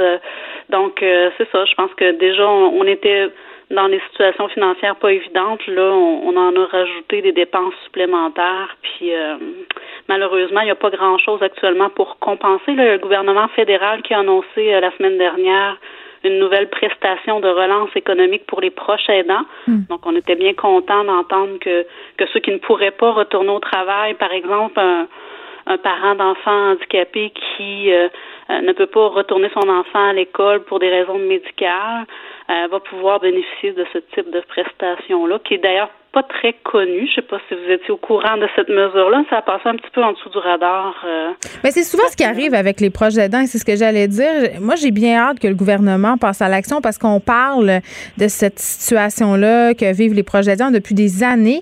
On a des avancées, euh, bien sûr, qui ont été faites, mais globalement, je reste quand même sous l'impression que vous êtes toujours un peu tassé pour euh, prioriser d'autres dossiers. Oui, effectivement. On peut pas nier que c'est ça fait moi personnellement presque 20 ans que je milite en fonction en, faveur de meilleure reconnaissance, mais meilleur soutien des proches aidants. Par contre, la loi 56 euh, qui a été votée euh, euh, ben, qui a été déposé dans le fond par Marguerite Blais euh, au mois de juin est un pas dans la bonne mm. direction. Nous, ça fait longtemps qu'on attendait un projet de loi de ce type-là et de ça devrait naître une politique nationale et un plan d'action. Euh, ce qu'on fait juste soulever aujourd'hui, c'est qu'il faut quand même être proactif d'ici toutes ces belles mesures-là qu'on va mettre en place dans les prochains mois, années. Ben actuellement, les gens souffrent à domicile, sont isolés et euh, ne prennent pas beaucoup la parole en public. Donc, c'est pour ça que c'est notre rôle aussi de mettre la lumière euh, sur ce qu'ils vivent. Mais, mais ce projet de loi-là, clairement, on a beaucoup d'attentes. On, on l'a lu, on l'a étudié, beaucoup, beaucoup d'aspects positifs qui s'en viennent. Mais concrètement dans les prochaines semaines, dans les prochains mois, si on a une deuxième vague, comment oui, ça prend, euh, ça va prendre de l'aide euh, puis de l'aide rapidement. Joanne Audette, merci. Joanne Audette, qui est présidente du regroupement des aidants naturels du Québec. Je vous rappelle qu'il y a un sondage qui nous révèle que les proches aidants, sans surprise, j'ai envie de dire, euh, ont été durement affectés par la pandémie, que ce soit sur le plan psychologique, mais aussi sur le plan financier. Merci de nous avoir parlé. Geneviève Peterson la déesse de l'information. Vous écoutez Geneviève Peterson. Cube Radio. C'est l'heure d'accueillir Pierre Nantel et aujourd'hui, on revient euh, sur cette rentrée scolaire, euh, mais de façon positive, Pierre. Et je suis contente parce qu'en début d'émission, j'ai moi aussi ressenti le besoin de d'y aller de mon petit euh, bon je vais pas dire jovialus parce que c'est un peu une expression péjorative mais quand même j'ai beaucoup cherché des ben oui c'est parce que évidemment puis c'est un peu notre job de faire ça de parfois de relever ce qui fonctionne plus ou moins bien mais à un moment donné je pense qu'on en est venu au constat là, à minuit moins une qu'il fallait tout le monde avancer dans la même direction puis arrêter de chercher les poux puis peut-être euh, faire preuve d'ouverture et d'indulgence puis je disais moi, ça s'est bien passé globalement. Là. Mes enfants étaient très contents. Ça, tout va bien. Bon, alors ben c'est vrai, tu as raison, c'est important de le dire. Puis je pense qu'il faut relativiser. Moi, tout, à l'heure, en revenant à la maison, je suis passé devant une cour d'école où il y avait la récréation. Puis bon, moi, j'ai pas pu voir qu'il y avait des carrés où les groupes écoles devaient rester là, dans leur bulle. Mais il y avait l'air d'avoir bien du fun. Puis c'était bien, on était content de voir des enfants à l'école dans la grande région métropolitaine. Ça fait longtemps qu'on avait vu ça. Fait que ce sont des bonnes nouvelles. Mais il n'y a pas de doute qu'actuellement, ce qui est frappant, c'est à quel point on peut se dire que les gens qui font du football sont plus mobilisés que le monde qui font du théâtre, parce que j'en reviens pas là, de, la, proportion qu'il y a au niveau de la contestation. Je comprends que le sport, c'est très important, on est d'accord là-dessus, mais en milieu scolaire, c'est possible que euh, le ministre Roberge ait, dit, écoutez, on va commencer par l'académique. Dire, euh, moi, mes filles, en tout cas, ont fait qu'un seul sport de façon intensive, c'était du karaté. Puis je, les ai toujours beaucoup encouragé à faire ça, mais je, ça j'en ai pas fait non plus une, une, priorité dans leur cursus éducatif. Toi, t'es, toi, t'as des filles? Ben oui, puis j'allais dire, je trouve qu'il y a deux choses là-dedans. Euh, premièrement, on va se calmer le poil des jambes. Là. On a dit jusqu'au 1er octobre. Après ça, on va réévaluer. Donc, euh, on, on est loin d'avoir dit il n'y aura pas de sport scolaire toute l'année. Là, c'est pas ça du tout qu'on a dit. Et là, on s'est mis à capoter. La seule affaire, par contre, euh, qui moi me fait réfléchir, moi ma fille a fait du volet assez sérieusement, elle a fait de la compétition et tout ça. C'est sûr qu'elle était déçue. Elle était déçue parce que bon, son équipe de volée, c'est une deuxième famille, il y a un fort sentiment d'appartenance. Elle avait très, très hâte de retrouver son équipe puis de recommencer l'entraînement. Ceci dit, euh, ma fille n'a pas d'enjeu au niveau scolaire.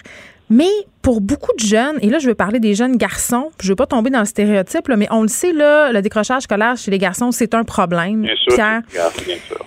Et les programmes de sport-études, mais ça peut aussi être d'autres types de programmes. Et là, concentrons-nous sur le sport, puisque c'est de ça dont il est question ici. Ça peut servir de moteur à ces jeunes-là, c'est-à-dire euh, les encourager à persévérer, à se forcer à l'école, parce qu'on sait que pour rester dans le programme de sport-études, il faut maintenir un certain degré académique, donc tu n'as pas le choix. sais, Ça favorise justement euh, peut-être euh, certains étudiants au niveau de la, de la motivation. Et pendant la pandémie, on a eu peur d'en perdre une coupe des étudiants. Hein, Pierre, je sais pas, on a beaucoup de discussions là, sur le bien-être des jeunes. Donc, leur enlever le sport, pour certains d'entre eux, c'est sûr que c'est pas une bonne nouvelle. Moi, c'est mon seul bémol, c'est pour la persévérance scolaire, la motivation. Mais, mais tu as tout à fait raison, puis je comprends très bien que c'est très important. On a vu d'ailleurs aux nouvelles, on a vu beaucoup de parents qui, qui manifestaient, ben, écoute, qui manifestaient. Moi, personnellement, c'est là que je trouve ça un peu surprenant de voir à quel point, du côté de Québec, il y a, une, équipe, là, des Patriotes, je pense que c'est les gens de Trois-Rivières, je me trompe pas, il me semble qu'une une équipe étudiante de football il me semble que c'est à Trois-Rivières. Parce qu'ils sont quand même plusieurs à Québec à faire une manifestation. Je suis persuadé qu'il y a des radios qui, ont, certainement mis beaucoup, ont soufflé beaucoup sur les Bon, bon, bon, bon, bon. Là, tu vas me dire que c'est la faute des radios de Québec. Ben, en tout cas, il y, a, quelque chose qui se passe. Je peux te dire, en tout cas, que j'ai trouvé que les, les, pancartes qu'on voit dans les images, c'est drôle, hein? sont toutes faites avec le même carton. J'ai vu une seule pancarte qui se distinguait du lot en termes de matériaux de fabrication. Ça, d'habitude, comme quand on le voit dans les manifestations syndicales, parce qu'il y a quelqu'un qui a bien organisé ça de façon très centralisée. Mais ça, c'est dit. Moi, je veux pas. Je peux pas juger. Il y a un complot, Pierre. Il y a un complot. Fais tes recherches. Ben non, mais honnêtement, je veux dire, calme-nous le poil des jambes, comme tu l'as dit tout à l'heure. Je veux dire, regarde, ce matin, je parlais avec, euh, avec Madame de, chez Filles Active, Madame Claudine Ladelle. Ouais. Ben, toi, toi qui as des filles, tu, dois bien évidemment comprendre qu'il y a un enjeu au niveau des filles, encore plus que pour les gars. Tout à l'heure, on disait ben, décroche du sport au secondaire. C'est ça, oui. Les garçons ont plus besoin de sport pour ne pas décrocher, mais les filles ont tendance à abandonner. Selon Mme Labelle, ce matin, elle me disait que après la puberté, une, une jeune fille sur deux abandonne le sport. Alors, c'est sûr qu'il y, a un défi là, mais et Mme Labelle disait, écoutez, Moi, je suis la première à souhaiter que le sport soit réintégré, bien sûr, les programmes sport-études et, le, parascolaire sportif. Je suis la première à faire, mais ceci dit, je pense qu'il faut donner une chance au ministre euh, et à tout le système, pas au ministre, à tout le système d'éducation, de prendre la priorité, bien évidemment, qui est le cursus scolaire, et après ça, s'attarder à tous ces détails. Tout, ben, c'est pas un détail pour certains, mais c'est certainement quand même pas là, c'est pas le tronc commun de tous les élèves qui sont là-dedans. Mais par contre, elle voyait c'était déjà très positif ce matin. Faut que je te parle de Pierre Lavoie après. Claudine euh, Labelle disait, ben je vois là, je vois dans la défense des intérêts sportifs euh, des jeunes que le message va passer que le sport, c'est important à l'école, puis euh, qu'on a un problème d'obésité infantile générale, et, de là, ben, on a, on a intérêt à favoriser le sport. Puis elle y voyait donc le signal que hmm pour ces parents-là et pour les jeunes, ben, le message est passé, tant mieux. Mais c'est sûr que au moment où on se parle, on a envie de dire, écoutez, laissons-nous, c'est tellement un, gros mouvement de population qui rentre tout à la même place, à même genre d'activité, qui met en commun justement 20 bulles familiales. Il faut toujours s'en rappeler. là. L'exception dans la situation actuelle, c'est la bulle à l'école. Mais c'est comme si on, était un peu dans le déni. Es-tu d'accord avec moi? C'est comme si les parents euh, voudrait claquer des doigts puis se dire bon, L'école est comme avant, c'est comme avant, c'est fini. Puis d'ailleurs, euh, hier, je disais, il y avait des attroupements vraiment euh, devant les écoles de parents sans masque euh, qui faisaient comme si rien n'était, mais ça, c'est un autre sujet. Toujours est-il que pour la question du sport, j'ai l'impression aussi que ça faisait l'affaire de bien des parents parce que ça les occupe. Parce que même moi, là, j'ai constaté quand même, dès que mes enfants sont revenus hier de l'école, un changement d'attitude, un changement de paradigme. Ah, ils ont retrouvé. Non, mais ils ont retrouvé une structure. Et mais la question de faire bouger les enfants et que ce soit euh, dans une activité parascolaire encadrée ou juste dans la cour d'école, c'est excessivement important. Il y a des enfants, Pierre, qui sont littéralement restés assis sur leur divan ces cinq derniers mois, beaucoup plus qu'à l'habitude. Et ça, c'est rien parce que tu l'as dit, on a un problème. Je veux pas parler d'obésité là parce que euh, je trouve ça délicat, mais l'activité physique. Un de manque de sport, là. mais hein, puis il faut les intéresser, les enfants, à ça. Et bon, euh, ça passe par le sport. Mais là, tu me disais que tu avais parlé à Pierre Lavoie. Moi, Pierre ben Oui, puis s'il y en a un qui incarne le sport à l'école, Écoute, attends, lui, je, veux te faire une confession, OK? Écoute. Moi, j'ai oh. fait des montées de lait, là, épiques, Pierre. J'ai écrit des chroniques. J'ai chialé sur la place publique sur les fameux cubes d'énergie. Les cubes d'énergie. Ah! ah! Pourquoi? Parce que tu étais contre ça? Je déteste cette façon de faire. J'haïs ça. Mes enfants haïssent ça. Euh, c'est de la pression. Euh, moi, maintenant, là, euh, j'ai reçu. chose que fille active, t'as des filles, alors t'as mieux. je vais me tourner vers fille active. Mais bon, Pierre Lavoie, quand même, fait beaucoup pour le sport en milieu scolaire. Et ça, c'est très, très important. Là, je fais une blague sur les cubes d'énergie parce que je trouve ça drôle. Mais, bon. Non, non, mais moi, je te comprends. Regarde, moi, moi il faut que je te l'avoue. Moi, je, je veux dire, honnêtement, je je, je suis pas très fier de l'exemple sportif que j'ai pu donner à mes filles parce que j'ai jamais eu beaucoup d'intérêt pour la chose. Puis je, je, suis un martien, moi, j'ai tendance à pas écouter les sports à la télévision, etc. je, je suis pas une personne normale à ce sujet-là. Un martien ou un homme à marier, ça dépend des perceptions. Oui, c'est ça, c'est ça. Non, non, mais je m'empêche à la place. Non, mais c'est pas vrai non plus. Mais ce que je veux dire, en tout cas, c'est que je comprends un certain agacement qu'on peut avoir par rapport à, toute la campagne du Grand Défi Pierre Lavoie, mais ce qui est certain, c'est que M. Lavoie fait preuve d'un engagement incroyable envers les jeunes. Il, il, milite depuis longtemps. Il est une, une figure crédible de la chose. Les gens l'écoutent. Il, il a un pouvoir de rassembler fantastique. Et là, il y a même d'ailleurs, c'est très beau, j'invite les gens à aller voir, il a, il a fait un message sur Facebook puis vraiment, tu as l'impression que c'est le grand frère ou le mononcle cool de, tous les jeunes, puis leur dire, écoutez, ça va être difficile pour vous autres d'aller à l'école tout ce temps-là, puis je vous incite à, y aller avec positivisme. Puis ben, en fait, on devrait écouter le petit bout de passage parce que je présente, j'ai un extrait de l'émission du matin, puis j'invite tout le monde à surtout porter attention, non pas à ce que je dis, mais à ce que lui dit à la fin, relativement à l'essentiel de la rentrée scolaire. Vous avez d'ailleurs émis un message sur Facebook qui s'adressait aux jeunes, qui était très touchant. On a vraiment perçu, senti ici une, forme de sympathie envers des jeunes qui retournent en classe avec tous les défis. Vous avez envoyé un message de résilience, puis de, de, de, de continuer les efforts. Vous avez évoqué qu'on peut courir. Si on peut pas courir, on peut marcher. Si on peut pas marcher, on peut ramper. Est-ce que vous avez le sentiment que beaucoup d'élèves ont besoin de ce genre de message-là? Est-ce que vous, particulièrement du côté des jeunes qui sont plus sportifs?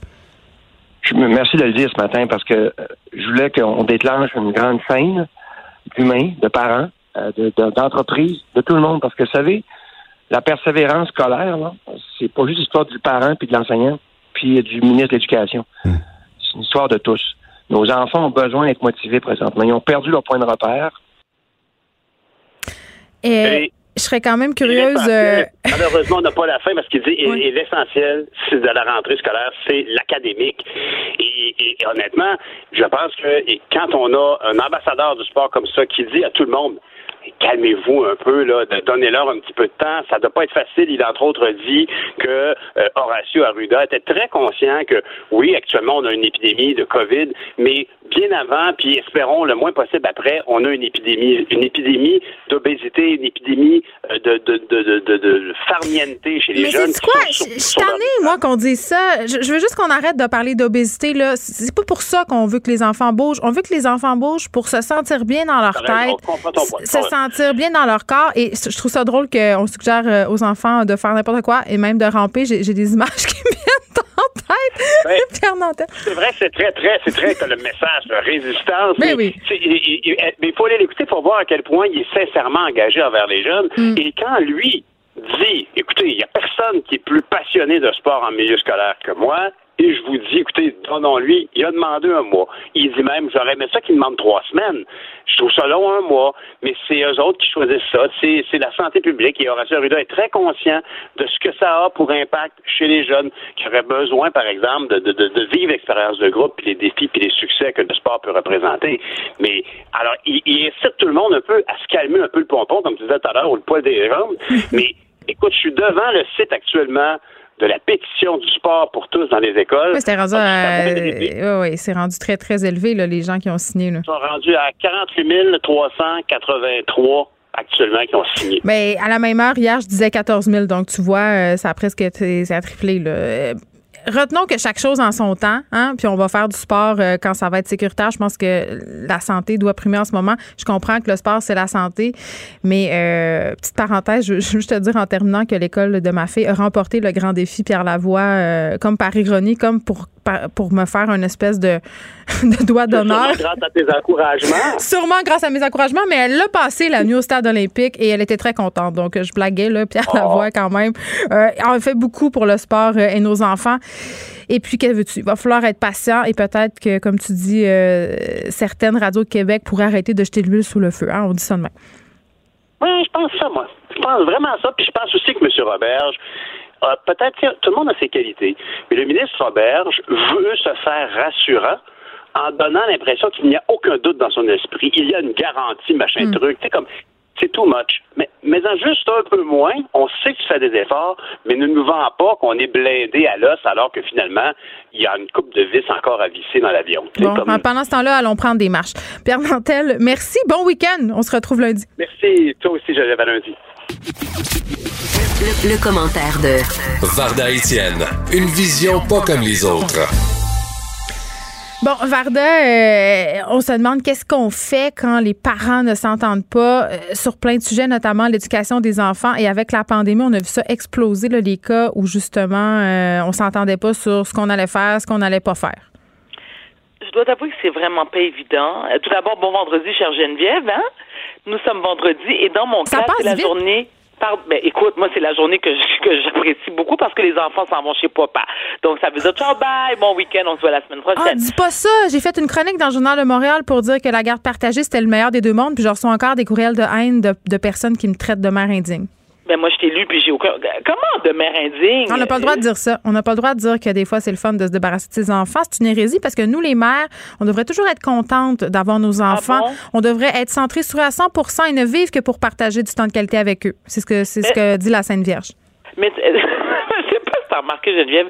Et là, encore une fois, je ne vais pas faire, euh, je vais pas généraliser, mais j'ai remarqué que lorsque les femmes ont des enfants sur le tard, ou que euh, c'est leur premier, là, elles sont fières et elles, je veux dire, toute leur, leur, leur, toute leur vie est consacrée à cet enfant-là. Je veux dire, toute leur identité de femme et je suis une mère et j'aime ça jouer avec mon enfant. Puis là, je, je passe mes journées là-dessus. Puis là, est-ce que tu avoir un break? Peux-tu me foutre? Non, non, mais, mais exact. Exact. Moi, je suis comme non, vous comprenez pas. Moi, je compte les dodos, je compte les heures, je compte les minutes quand je sais que le père s'en vient chercher sa marmaille et là, party toutes les choses. Je me peux plus, je suis comme une ado. J'ai comme, non, non, même pas une ado. J'ai comme 18 ans, une jeune adulte. Puis là, je courais les bars. Puis là, je pactée. Puis là, je danse dans ma cour. Puis je me peux plus, j'étais avec mes amis de filles. Et ça fait du bien.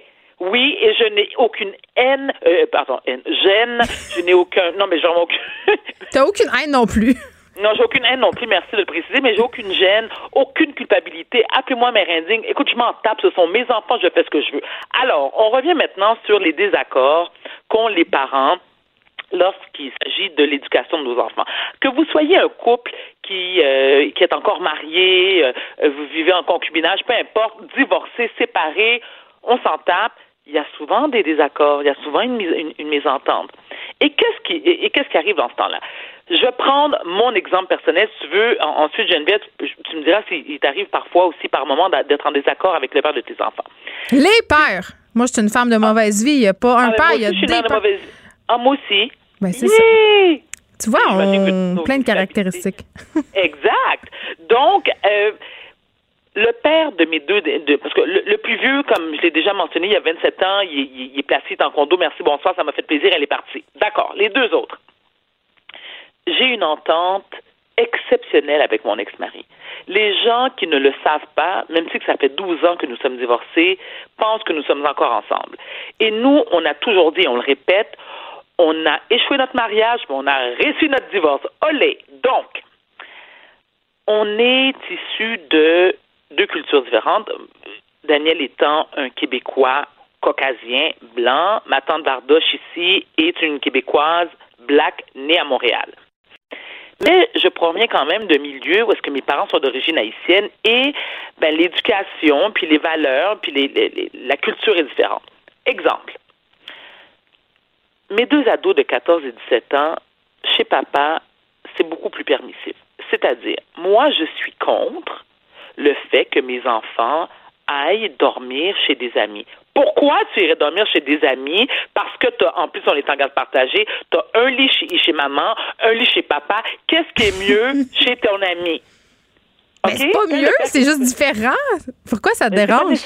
Parce que c'est pas nécessaire. Puis de un, moi, je, écoute, moi, je, suis un petit peu parano, puis je vois des pédos partout. Tu sais, ma fille. Non, non, mais je suis vraiment de même. Je vois vraiment des pédos partout. Écoute, même le, même l'arbuste dans la course, c'est un, un, pédo, c'est un pédo je comprends, potentiel. Je comprends, je comprends. Tu le guettes. Ben oui.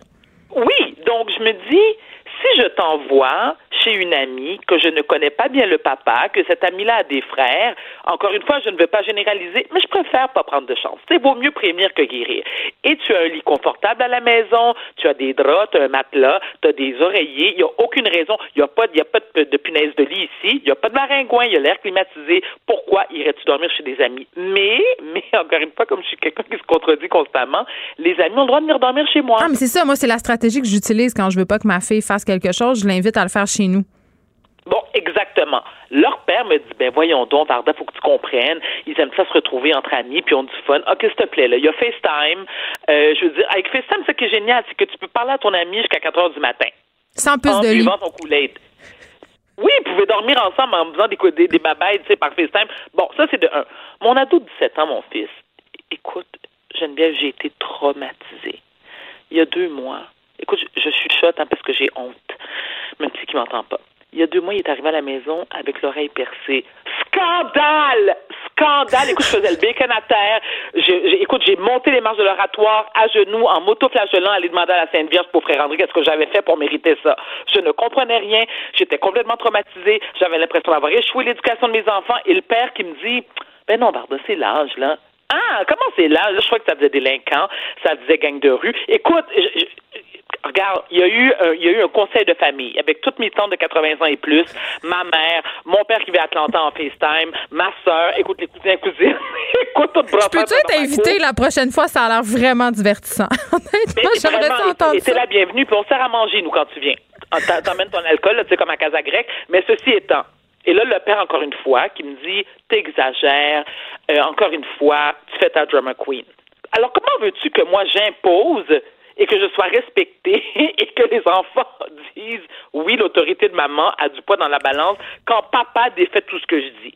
Moi, je suis beaucoup plus autoritaire au niveau académique. Le père l'est aussi, mais beaucoup moins que moi. Le cégep a débuté lundi dernier.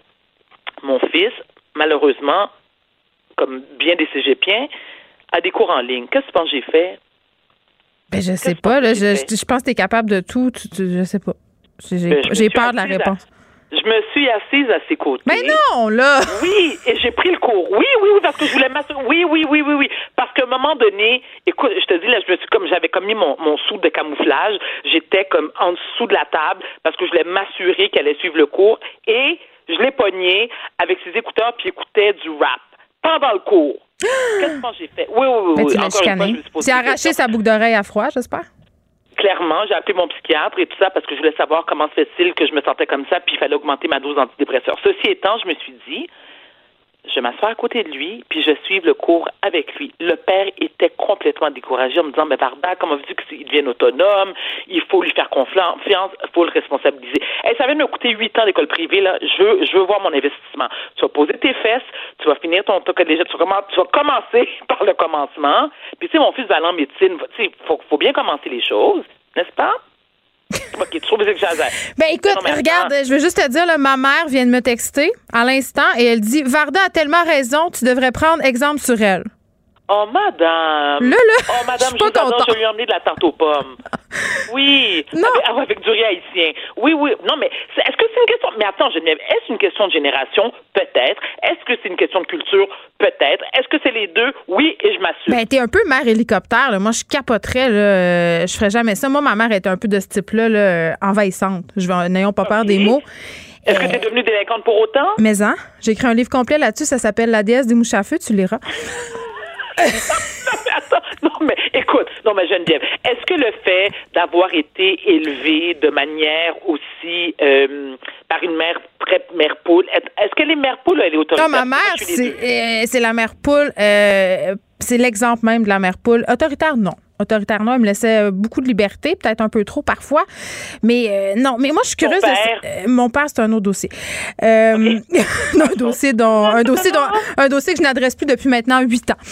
je veux savoir parce que moi aussi je suis séparée, puis là on, se parle d'affaires un petit peu cute là, tu sais, coucher chez un, coucher chez l'autre, la boucle d'oreille, c'est pas des affaires majeures dans la vie là, tu sais, on s'entend, ton fils arrive avec l'oreille percée, ça te déplut, mais c'est pas comme des gros choix de vie importants qui vont avoir des répercussions, là, genre école privée, école publique. Moi, je connais des les broches, tout ça, là. Ça, c'est des dépenses importantes, puis ça a des conséquences importantes. Là, ça peut devenir assez compliqué quand on s'entend pas, là. Effectivement, mais tu vois, nous, c'est-à-dire le père de mes enfants et moi, lorsque j'ai décidé, ou nous avons décidé d'avoir des enfants, on a pris le temps d'échanger et de se dire, bon, qu'est-ce qu'on fait? Est-ce que toi, tu es pour ou contre l'école privée? Tous les deux, moi je provient du, euh, du privé, lui il provient du public. Parfait. On s'est entendu, c'est-à-dire que non, on s'est pas entendu. J'ai imposé l'école privée. Très bien. Le petit a porté des broches. Parce que c'est pas donner des broches. Hein. C'est quand même, tu sais, c'est 6 000 Faut que tu sortes tes REER. Faut que tu demandé une avance à ton boss. Faut quasiment que tu te prostitué payer les broches du petit. Mais au moins, il est heureux. Il a des belles dents. Puis voilà. OK. Puis il va pogner avec les filles. Moi, c'est ce qu'il m'avait dit. Très bien. Mais c'est vrai que c'était une, une, dépense quand même. Je veux dire, c'est une dépense importante. C'est 6 000 Donc, moi, j'avais dit au père, écoute, selon moi, il peut attendre. Le père m'a dit non. J'ai dit, ben d'abord, paie. Fait qu'il a payé, il a pas dit un son. Euh, des voyages. Tu sais, qu'on part en vacances avec les enfants. Tu vois, Sacha est parti euh, en France pour le sport-études parce que c'est un joueur de soccer. Ça a coûté une fortune. Moi, j'ai dit, écoute, c'est un peu exagéré, les coûts. Le père a dit, parfait, je vais assumer. Mais je, je crois qu'il est important, Geneviève, c'est un, c'est d'arrêter d'imposer nos idées. Moi, ce que je fais 99,9,9,9% du temps, faut apprendre à faire des concessions. Puis, tu sais, je me dis, si tu respectes l'autre parent, parce que pourquoi, pourquoi ma façon de voir les choses vaut mieux que celle du père? Mais parce qu'on que on a raison. Moi, j'ai raison aussi. C'est moi qui ai raison. moi aussi, j'ai toujours raison, mais il y a des auditeurs, là. Geneviève, il faut faire semblant qu'on n'a pas raison. Ah, OK, d'accord. Mais moi, moi, je me mais attends, mais attends, mais ça, c'est une autre question, un, autre sujet. Mais c'est pas un autre sujet, mais parallèlement à ça, tu sais, il y a beaucoup de femmes qui disent qu'elles aiment leurs enfants plus que le père parce que celles qui l'ont porté, comprends-tu, neuf mois. Puis là, écoute, il y a un lien extraordinaire. Puis oui, j'ai. Et oui, oui, je sais, je sais, je sais. Mais moi, je fais partie des gens qui disent qu'un père et une mère ont exactement exactement les mêmes droits. Bien sûr. Le père aime l'enfant autant que toi. OK? Donc, si vous êtes parents sur le même pied d'égalité, vous avez les mêmes droits, ton, je veux dire, ton point de vue ne vaut, ne vaut pas plus que le sien. Ceci étant, tu as quand même le droit d'avoir le dernier mot, là. Ben, je l'ai tout le le temps. Mais il y a plein de stratégies pour ça. Tout le temps. Mais je trouve que tu mets le doigt sur quelque chose d'important parce que euh, on est souvent dans cette idée que la mère est le parent A puis que le père est le parent B puis toutes les communications scolaires sont encore faites de cette façon-là quand l'enfant est malade, c'est la mère qui appelle. Pour les décisions de soins là, c'est souvent la mère. Donc c'est peut-être pour ça qu'on a l'impression qu'on a raison justement. Tu vois, c'est, c'est un, écoute, c'est un bon point. J'avais jamais remarqué, mais c'est vrai. Lorsque, lorsqu'un enfant est malade, premier réflexe de l'école, c'est d'appeler la mère. Comme si le père, lui, comme si le père, lui, ça, ben, ça importait peu. Son enfant est malade, mais il va l'apprendre de la mère. Oui, je pense que ça, ça, ça c'est, c'est c'est un truc qu'on devrait changer. Mais, mais tu sais, c'est parce qu'on prend pour acquis, comme je l'ai mentionné, Geneviève, c'est nous qui portons l'enfant. Donc, on a l'impression que le lien est plus. Mais le lien, on va se dire les vraies choses, le lien est plus fort quand même. Je dis, je dis pas que l'amour est pas le même, mais je pense que le lien est plus fort. Ça veut tellement dire la même chose que je viens de dire là. je vais te laisser, je vais te laisser euh, te débattre avec tout ça. Je vais te laisser aussi euh, aller euh, plonger dans ta piscine. J'ai vu sur Instagram que tu t'étais fait un lit dans ta piscine et, et que tu avais plongé dedans. J'imagine euh, que tu vas aller en profiter maintenant. On se retrouve lundi vers Dayton. Merci. Merci, bon week-end. Bon week-end à toi. Joignez-vous à la discussion. Appelez ou textez le 187 Cube Radio 1877 827 2346. Hello. Je suis très heureuse de l'accueillir à l'émission. Kim Thuy, écrivaine. Euh, On la reçoit pour parler des Journées de la paix et aussi de son prochain livre. Kim, bonjour. Allô, allô. Écoute, euh, la dernière fois qu'on s'est parlé, tu sortais un livre illustré. Tu étais venu ici m'en parler. Là, c'est un tout autre contexte. Il y a eu la COVID-19. Comment vas-tu, Kim? ça va très bien. Moi, j'aime ça. T'aimes, Je- voyons, t'aimes ça, la pandémie? Euh, non, j'aime j'aime rester à la maison. T'es Donc, casanière. euh, oui, oui, oui. Donc, j'ai eu une, euh, comment dire, un confinement de luxe. Hein. J'ai eu, j'étais avec mes enfants, mes parents et tout ça, donc j'ai pas l'impression d'avoir manqué beaucoup de choses. Euh, et ça m'a permis aussi de terminer le roman que j'étais en train d'écrire.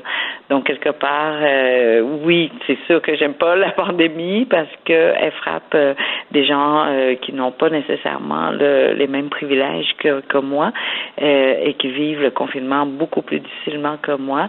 Mais personnellement, dans mon cas, je suis ermite de nature. Alors j'adore ça, à la maison. On va parler de ton livre, mais avant, parlons, si tu veux, des Journées de la paix. Ça va se tenir, euh, je pense que ça commence le 17 septembre. C'est quoi les Journées de la paix, Kim? Les journées de la paix, normalement, c'est ben avant euh, avant Covid, je dirais, ce sont des activités pendant tout le mois, mais partout. Là, je peux même pas te, te dire le nombre exact d'activités, autant de films que de mais, euh, pas médiation culturelle, mais des activités communautaires. Donc, euh, on, on rencontre des personnes de, toutes de toutes sortes de communautés, mais pas seulement ça. Les communautés se rencontrent entre elles, euh, et, euh, et donc il y a autant euh, des des séances de formation, ben, de formation, d'information, de connaissances nouvelles, euh, ou, ou, ou refaire connaissance avec, euh, euh, par exemple, le Yémen qu'on qu'on a entendu parler, qu'on n'entendait plus parler, euh, et puis euh, aussi euh, des activités familiales. En fait, les, les journées de la paix, c'est quoi? C'est d'être ensemble comment faire pour ben c'est ça de choisir les activités les activités qui nous parlent et de, de passer des journées ensemble à se, à se connaître ou à mieux se connaître. Puis, il me semble que dans le contexte actuel de la paix et sous toutes ses formes, on en a besoin plus que jamais auparavant. Là. Tellement, tellement, puis on réalise pas à quel point on a la chance de vivre dans, dans notre pays, que c'est un pays en paix. Mm. Pays, imagine, ben, de, dernièrement, on a vu au Liban, par exemple, euh, quand le pays n'est pas aussi stable que le nôtre, la pandémie frappe, mais aussi toutes sortes d'autres euh, événements peuvent arriver pour empirer euh, Mm. la situation. Alors qu'au Canada, je dirais que heureusement, on a un, un pays qui a pu répondre euh, à la pandémie. Évidemment, c'est difficile, mais euh, on, on l'a, comment dire, on a été solidaire entre nous tous. Il y a eu combien de bénévoles, de gens qui se sont inscrits là, euh, sur le site Je contribue? Tellement, je pense que le gouvernement n'a même pas pu répondre à tout le monde. c'est ça la, beauté de, notre pays en même temps. Puis je crois qu'il nous a pas manqué grand chose à l'épicerie là. Tous les euh, tous les ben, produits. Manqué de euh, papier de toilette pendant un bout, mais mais bon. Mais je pense pas longtemps. Pas ben longtemps. Puis on, est privilégié, puis je pense que c'est important de le souligner. néanmoins, c'est rare qu'on parle de paix dans l'espace public. Kim, on est très tourné vers le négatif, tu sais, on, ne serait-ce que les, nouvelles, tu sais, euh, ça fait du bien. Ben, c'est parce qu'on parle pas des choses qui existent, tu sais, qui, qui sont évidentes. Puis la paix est évidente pour nous. Alors pourquoi en parler? Tu sais, c'est un peu comme ben ma mm. maison. Tu sais, le soir tu reviens à ta maison, mais tu parles pas de ta maison toute la journée parce que tu sais, tu l'as. C'est seulement si tu es en itinérance que là, tous les jours, tu cherches une maison, tu vois. Et donc pour moi, la paix est invisible euh, parce qu'elle est omniprésente dans notre cas et le, le, le ben, comment dire, la paix là, on parle de la paix seulement quand elle n'est plus là. Mais on la prend pour acquis ici, c'est vrai ce que tu dis. Puis quand on regarde ce qui se passe, notamment euh, aux États-Unis, là, on a toutes ces manifestations euh, qui se passent en ce moment euh, à Washington pour, bon, évidemment, toute cette question qui découle du Black Lives Matter. tu sais, mm-hmm. l'équilibre social, c'est fragile. Et on peut la perdre très rapidement. Hein. Tu sais, on pense que la paix est là, nos sont là, nos structures sont là, il n'y a mm. rien qui va bouger, mais en fait, non. Il faut la maintenir. Et pour la maintenir, ben, c'est la conversation entre nous en tant que nation, en tant que peuple, de, de continuer à s'aimer. Euh, ben, comme dans un couple, hein. Le jour où on prend l'autre pour acquis, puis qu'on lui dit plus je t'aime, puis qu'on le trouve beau, puis qu'on ou le bel ou euh, magnifique, ou on remercie plus, ben c'est là où le couple ne fonctionnerait plus. Euh, ou commence à, à s'effriter, en tout cas. Et donc, dans un pays, euh, c'est la même chose. Entre dans un quartier, dans un voisinage, et le temps de, de, de c'est ça, c'est de prendre le temps de se voir, de discuter, euh, de discuter de nos idées, surtout quand elles ne mm. sont pas euh, euh, pareilles. et quand on a des opinions différentes, c'est exactement le moment où on doit s'asseoir pour discuter. Et c'est normal qu'on n'ait pas la même opinion, puis qu'on ne soit pas d'accord. Mais ce qui est important, c'est de s'écouter, tout simplement. Et, et on a, c'est ça, on vit dans un endroit où on peut avoir des opinions, sans qu'on sorte des armes puis qu'on se tire dessus. Il n'y a, y a, pas de, de, sang qui coule euh, à cause de nos euh, euh, ben, comment dire de nos de nos idées qui ne vont pas dans le même sens. Bon, et, c'est là où on doit vraiment se féliciter.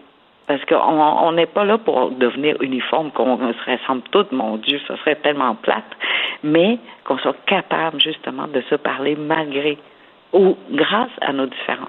Les journées de la paix, euh, donc, vont se tenir du 17 septembre au 17 octobre. Je veux qu'on se parle de ton nouveau livre parce que, évidemment, il est très attendu. Ça s'appelle euh, M. Oui. Oui, ça va être... comme dans le mot M euh, à l'impératif. C'est chez Libre Expression et ça désigne le petit frère ou la petite sœur en vietnamien. C'est Parle-moi de ce livre-là parce que je lisais euh, un peu plus tôt la description qu'on en fait sur Facebook et on dit que c'est un livre plus audacieux que les précédents. En quoi?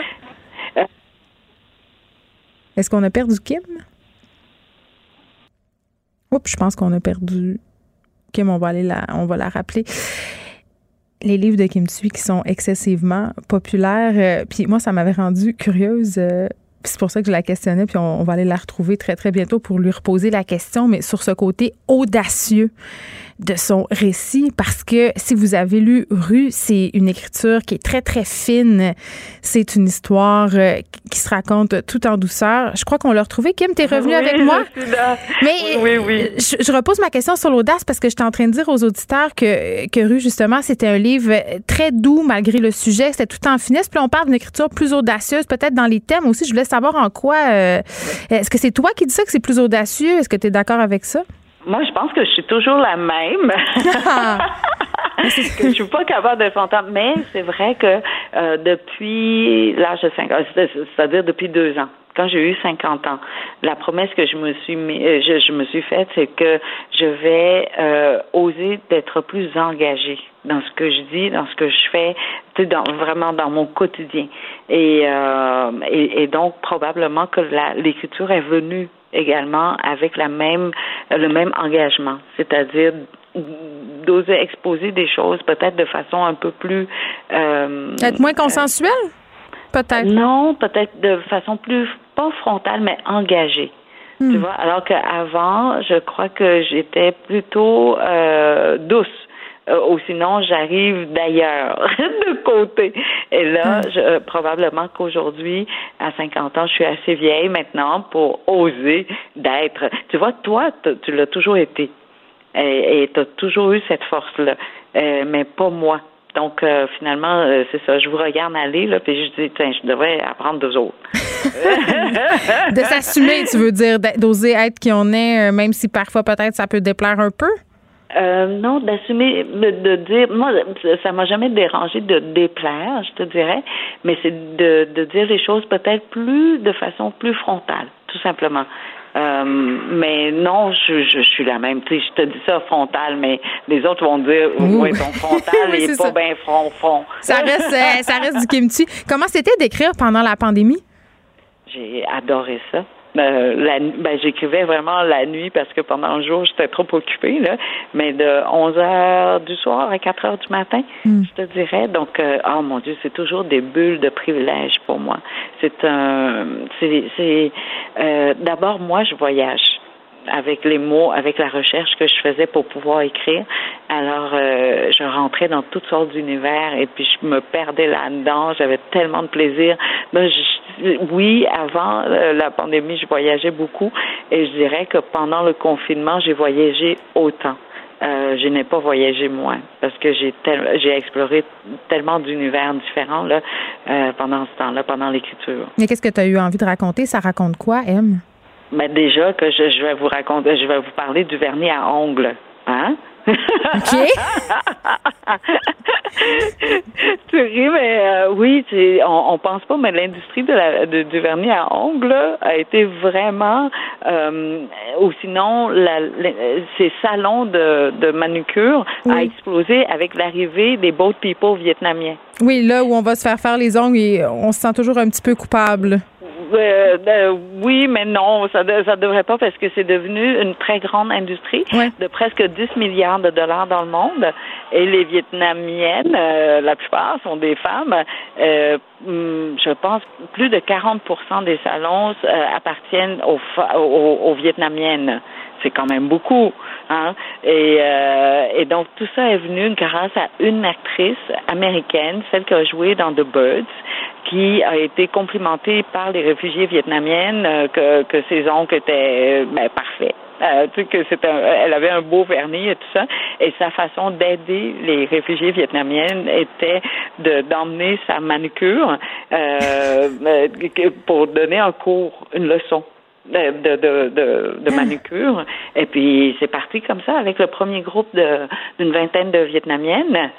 Et puis ces 20 euh, Vietnamiennes sont devenues 40, sont devenues 400, sont devenues 4000. Et là, c'est l'empire de l'ongle qu'on connaît aujourd'hui. Oui, c'est étonnant hein, comment le geste euh, de gentillesse d'une seule personne a, a, a, créé euh, un avenir, ou sinon une vie, mm. Autant de monde en très peu de temps. Tu sais, les boat people vietnamiens, là, je te parle de 40, 45 ans, là, pas plus que ça. Hmm. Et, et, et, donc ça, c'est parti d'une seule personne. Donc on, on, oublie parfois, on croit que quand on veut aider, il faut faire des grands gestes, il faut signer des gros chèques, mais non. Des fois, c'est juste redonner à quelqu'un la dignité, sa capacité de faire et, et, de guider un tout petit peu au tout début et boum, on, crée, euh, on, on, aide beaucoup plus qu'on le croit. on a très, très hâte de te, de te lire, Kim Tu. Ça sort au mois de novembre et je doute pas que ton livre sera source d'apaisement pour bien des gens. Merci, Kim Tu, nous avoir parlé. Merci beaucoup. À la journée de la paix, n'oubliez pas de, parler, de, se parler. 17 septembre. Merci. Je veux juste dire, euh, ça vient de tomber, le premier ministre François Legault qui annonce qu'à compter du 14 septembre, toutes les activités sportives et artistiques seront remises en place dans les écoles si les cas restent stables. Donc, euh, je pense que la pétition peut-être a eu son effet. Ah, on s'est énervé le poil des jambes, mais ça a donné des résultats. Mais je le répète, là, c'est si le nombre de cas reste stable, le 14 septembre, les activités sportives et artistiques remises en place dans nos écoles. Pour elle, une question sans réponse n'est pas une réponse. Geneviève Peterson. Cube Radio. Le, le commentaire de François Lambert, un dragon pas comme les autres. François Lambert, salut. Salut Geneviève. Écoute, euh, je dois dire qu'il y a des auditeurs hier qui m'ont écrit pour savoir combien tu gagnes avec ton podcast. On le dira pas. Tu as le droit à ton Ah, jardin secret. c'est- Ben, c'est simple, ils ont juste à regarder le salaire euh, moyen d'un artiste de l'UDA, puis dites-vous que c'est plus que ça. Faites vos recherches. On se parle de la taxe pour financer le REM. Écoute, j'ai sursauté ce matin, puis je me, des fois, je fais de l'insomnie. Je sais plus si je fais de l'insomnie ou c'est rendu mon cycle, mais je me réveille à 2 heures du matin. Mais je me couche à 7 heures le soir. Donc, euh, Ça fait des le fun. Ta blonde, elle, on peut-tu y parler? Je sais pas comment elle trouve ça. Ben écoute, elle est en ville dernièrement, fait Ah! que moi je me lève, je fais mes affaires. Mais euh, en lisant la première nouvelle que je suis tombé dessus, c'est le REM qui veut faire financer euh, par les automobilistes une taxe de 50 pièces sur l'immatriculation. Puis j'aime bien, ça n'a pas de sens. Ça, ça, ça- dépasse l'entendement. On bâtit un REM pour amener les gens à travailler au centre-ville. hein. C'est, le but. Euh, d'ailleurs, les gens de montagne vont souffrir énormément. Et on dit aux gens de montagne, ben parfait, ou d'un peu partout, euh, pour ça, ben vous allez euh, payer pour votre auto. Donc, ceux qui n'ont pas d'auto, qui vont profiter du REM, eux autres n'ont pas à payer pour une taxe supplémentaire. Ceux qui ont un auto, c'est comme s'ils se faisaient pénaliser une deuxième fois. Pourquoi? Et D'où vient cette idée-là? C'est qui qui a eu l'idée à l'entour d'une table? Il dit, on va faire payer les automobilistes pour qu'ils prennent le train, même s'ils ne prennent pas. Mais en même temps. François, tu es conscient qu'on est dans une logique ici d'encourager euh, le transport en commun. Ça, c'est une chose. Mais là où je suis plutôt d'accord avec toi, c'est le double taxage. C'est-à-dire, tu payes déjà pour la voiture, tu payes déjà, euh, tu fais déjà les frais de cette histoire-là. Euh, des gens sans voiture vont profiter de ce REM, évidemment, euh, sans payer ce fameux 50 dollars mais- qui serait demandé. Mais est-ce qu'on pourrait pas simplement euh, taxer tous les citoyens des banlieues? Peut-être? Ben, ben peut-être. La réalité, c'est que en banlieue, c'est prouvé, c'est que tu as besoin d'un auto. C'est faux là, que les gens n'ont pas d'auto. Tu peux pas ne pas avoir une auto dans la grande majorité des cas quand tu habites à Mais c'est peut-être ça le Ne problème. Ben oui, mais on veut les amener travailler. Donc, on peut pas les empêcher de leur dire tu n'auras pas ta voiture. On n'est pas sur le plateau aussi où est-ce qu'on peut faire notre épicerie. Si on habite à Saint-Eustache, euh, tu vas te marcher un peu quand même avant de faire ton épicerie à pied. Là. Ça marche. C'est une histoire de plateau puis de, de, de, de, euh, ne pas avoir d'auto. Là. En campagne, en, banlieue, c'est assez difficile. Donc, on va leur dire de payer. Et ce qui me fait réfléchir à ça en même temps, c'est qu'en même temps, on va bâtir le réseau express pour les vélos, le, rêve. Donc, le rêve, on veut faire payer les autos. Et le rêve, ben, on fait payer les commerçants en leur enlevant des places par la bande, des places de, de- de stationnement. Il n'y a personne qui paye. Et pourquoi que il n'y a pas de plaque sur les vélos? Je me suis questionné là-dessus un matin en pensant au REM. Je me suis dit, c'est vrai, il n'y a pas de plaque d'immatriculation sur les vélos. C'est une affaire, ce qu'on avait jusqu'en 1984, je pense, qu'on avait des plaques. C'était obligatoire d'avoir une plaque sur euh, l'auto. Hmm. Donc, pourquoi les, les vélos ne paieraient pas pour avoir cette Ouais, mais on s'entend, François, aussi que c'est pas les mêmes coûts, là, le rêve puis le REM. là. on est ailleurs. Ben, le REM, en partant, ça devrait être financé par un tarif. Ça devrait être 100 pièces par mois. La, la- la- la carte devrait refléter. Comme un pont payant, mettons? Ben, effectivement. C'est, si on n'est pas capable de le rentabiliser avec les abonnements, il y a un problème. Il y a un problème. D'ailleurs, si tu assez laid à côté de l'autoroute, ça démolit complètement le paysage. Mais c'est Euh, vrai je qu'une autoroute, c'est vrai qu'une autoroute, c'est beau, François. C'est pas beau, l'autoroute, mais quand tu rajoutes un REM à côté, il faut le voir à côté de Kirkland là, quand on passe Oui, là, mais j'entends ce que tu dis, là. Puis je suis la première Mais à chialer. à payer. Ben, c'est jamais. Mais en même temps, c'est à qui à payer à un moment donné? C'est parce que, tu sais. L'utilisateur payeur tout le temps. Pour OK. moi, toujours c'est la même chose. Même chose pour les vélos. Vous voulez l'avoir, votre autoroute sur Saint-Denis? Parfait, mais payez-la. C'est pas aux citoyens, c'est pas à moi de la payer parce que moi, j'ai pas de problème. J'en suis un cycliste. Là. Si on me dit, regarde, aujourd'hui, tu vas avoir besoin d'une plaque, je vais le faire. D'ailleurs, il y a quelques années, on nous a dit, maintenant, tu dois mettre des feux euh, avant-arrière. Je les ai faites. Tu mets des rubans. Je suis allé Je les ai mis, j'ai pas chiolé, c'est pour une sécurité. Donc, euh, utilisateur, payeur, point final. L'automobiliste qui ne prendra jamais le REM, qui va se faire taxer une, une, taxe de 50 pièces parce que lui a décidé d'habiter à deux montagnes, de vivre à deux montagnes et de travailler à deux montagnes, il va être obligé de payer une taxe pour quelqu'un qui s'en va travailler en ville. C'est un non-sens, euh, Geneviève. C'est complètement débile de penser comme ça. Bon, en même temps, puis je fais l'avocat. de trouver des arguments ça, là, Ben, c'est vrai que je suis pas capable de trouver des arguments, François. Ben, il n'y en a pas parce que ça n'a pas de sens. Non, ben, c'est parce que maintenant, on peut tout le temps dire que ça n'a pas de sens. On peut autant dire, tout le temps dire, je t'ai de payer, puis utilisateur payeur, puis tout ce vocabulaire-là. Mais c'est parce qu'à un moment donné, il faut prendre des décisions pour le stimuler, le transport en commun. Puis pour vrai, je suis la première à chialer euh, contre mais la... réalité, c'est qu'on devrait encourager les gens à venir vivre à Montréal. Si tu travailles ben, à envie de vivre à Montréal, toi, en ce moment? Le coût de les propriétés, c'est genre 5, 500 000 euh, pour une dompe. C'est incirculable. Il y a des comptes partout. Tu sais, je veux dire, à un moment donné... Ben, c'est ça le problème. On a mis la ville LED et là, les gens sont obligés de se déplacer en deuxième, en troisième banlieue.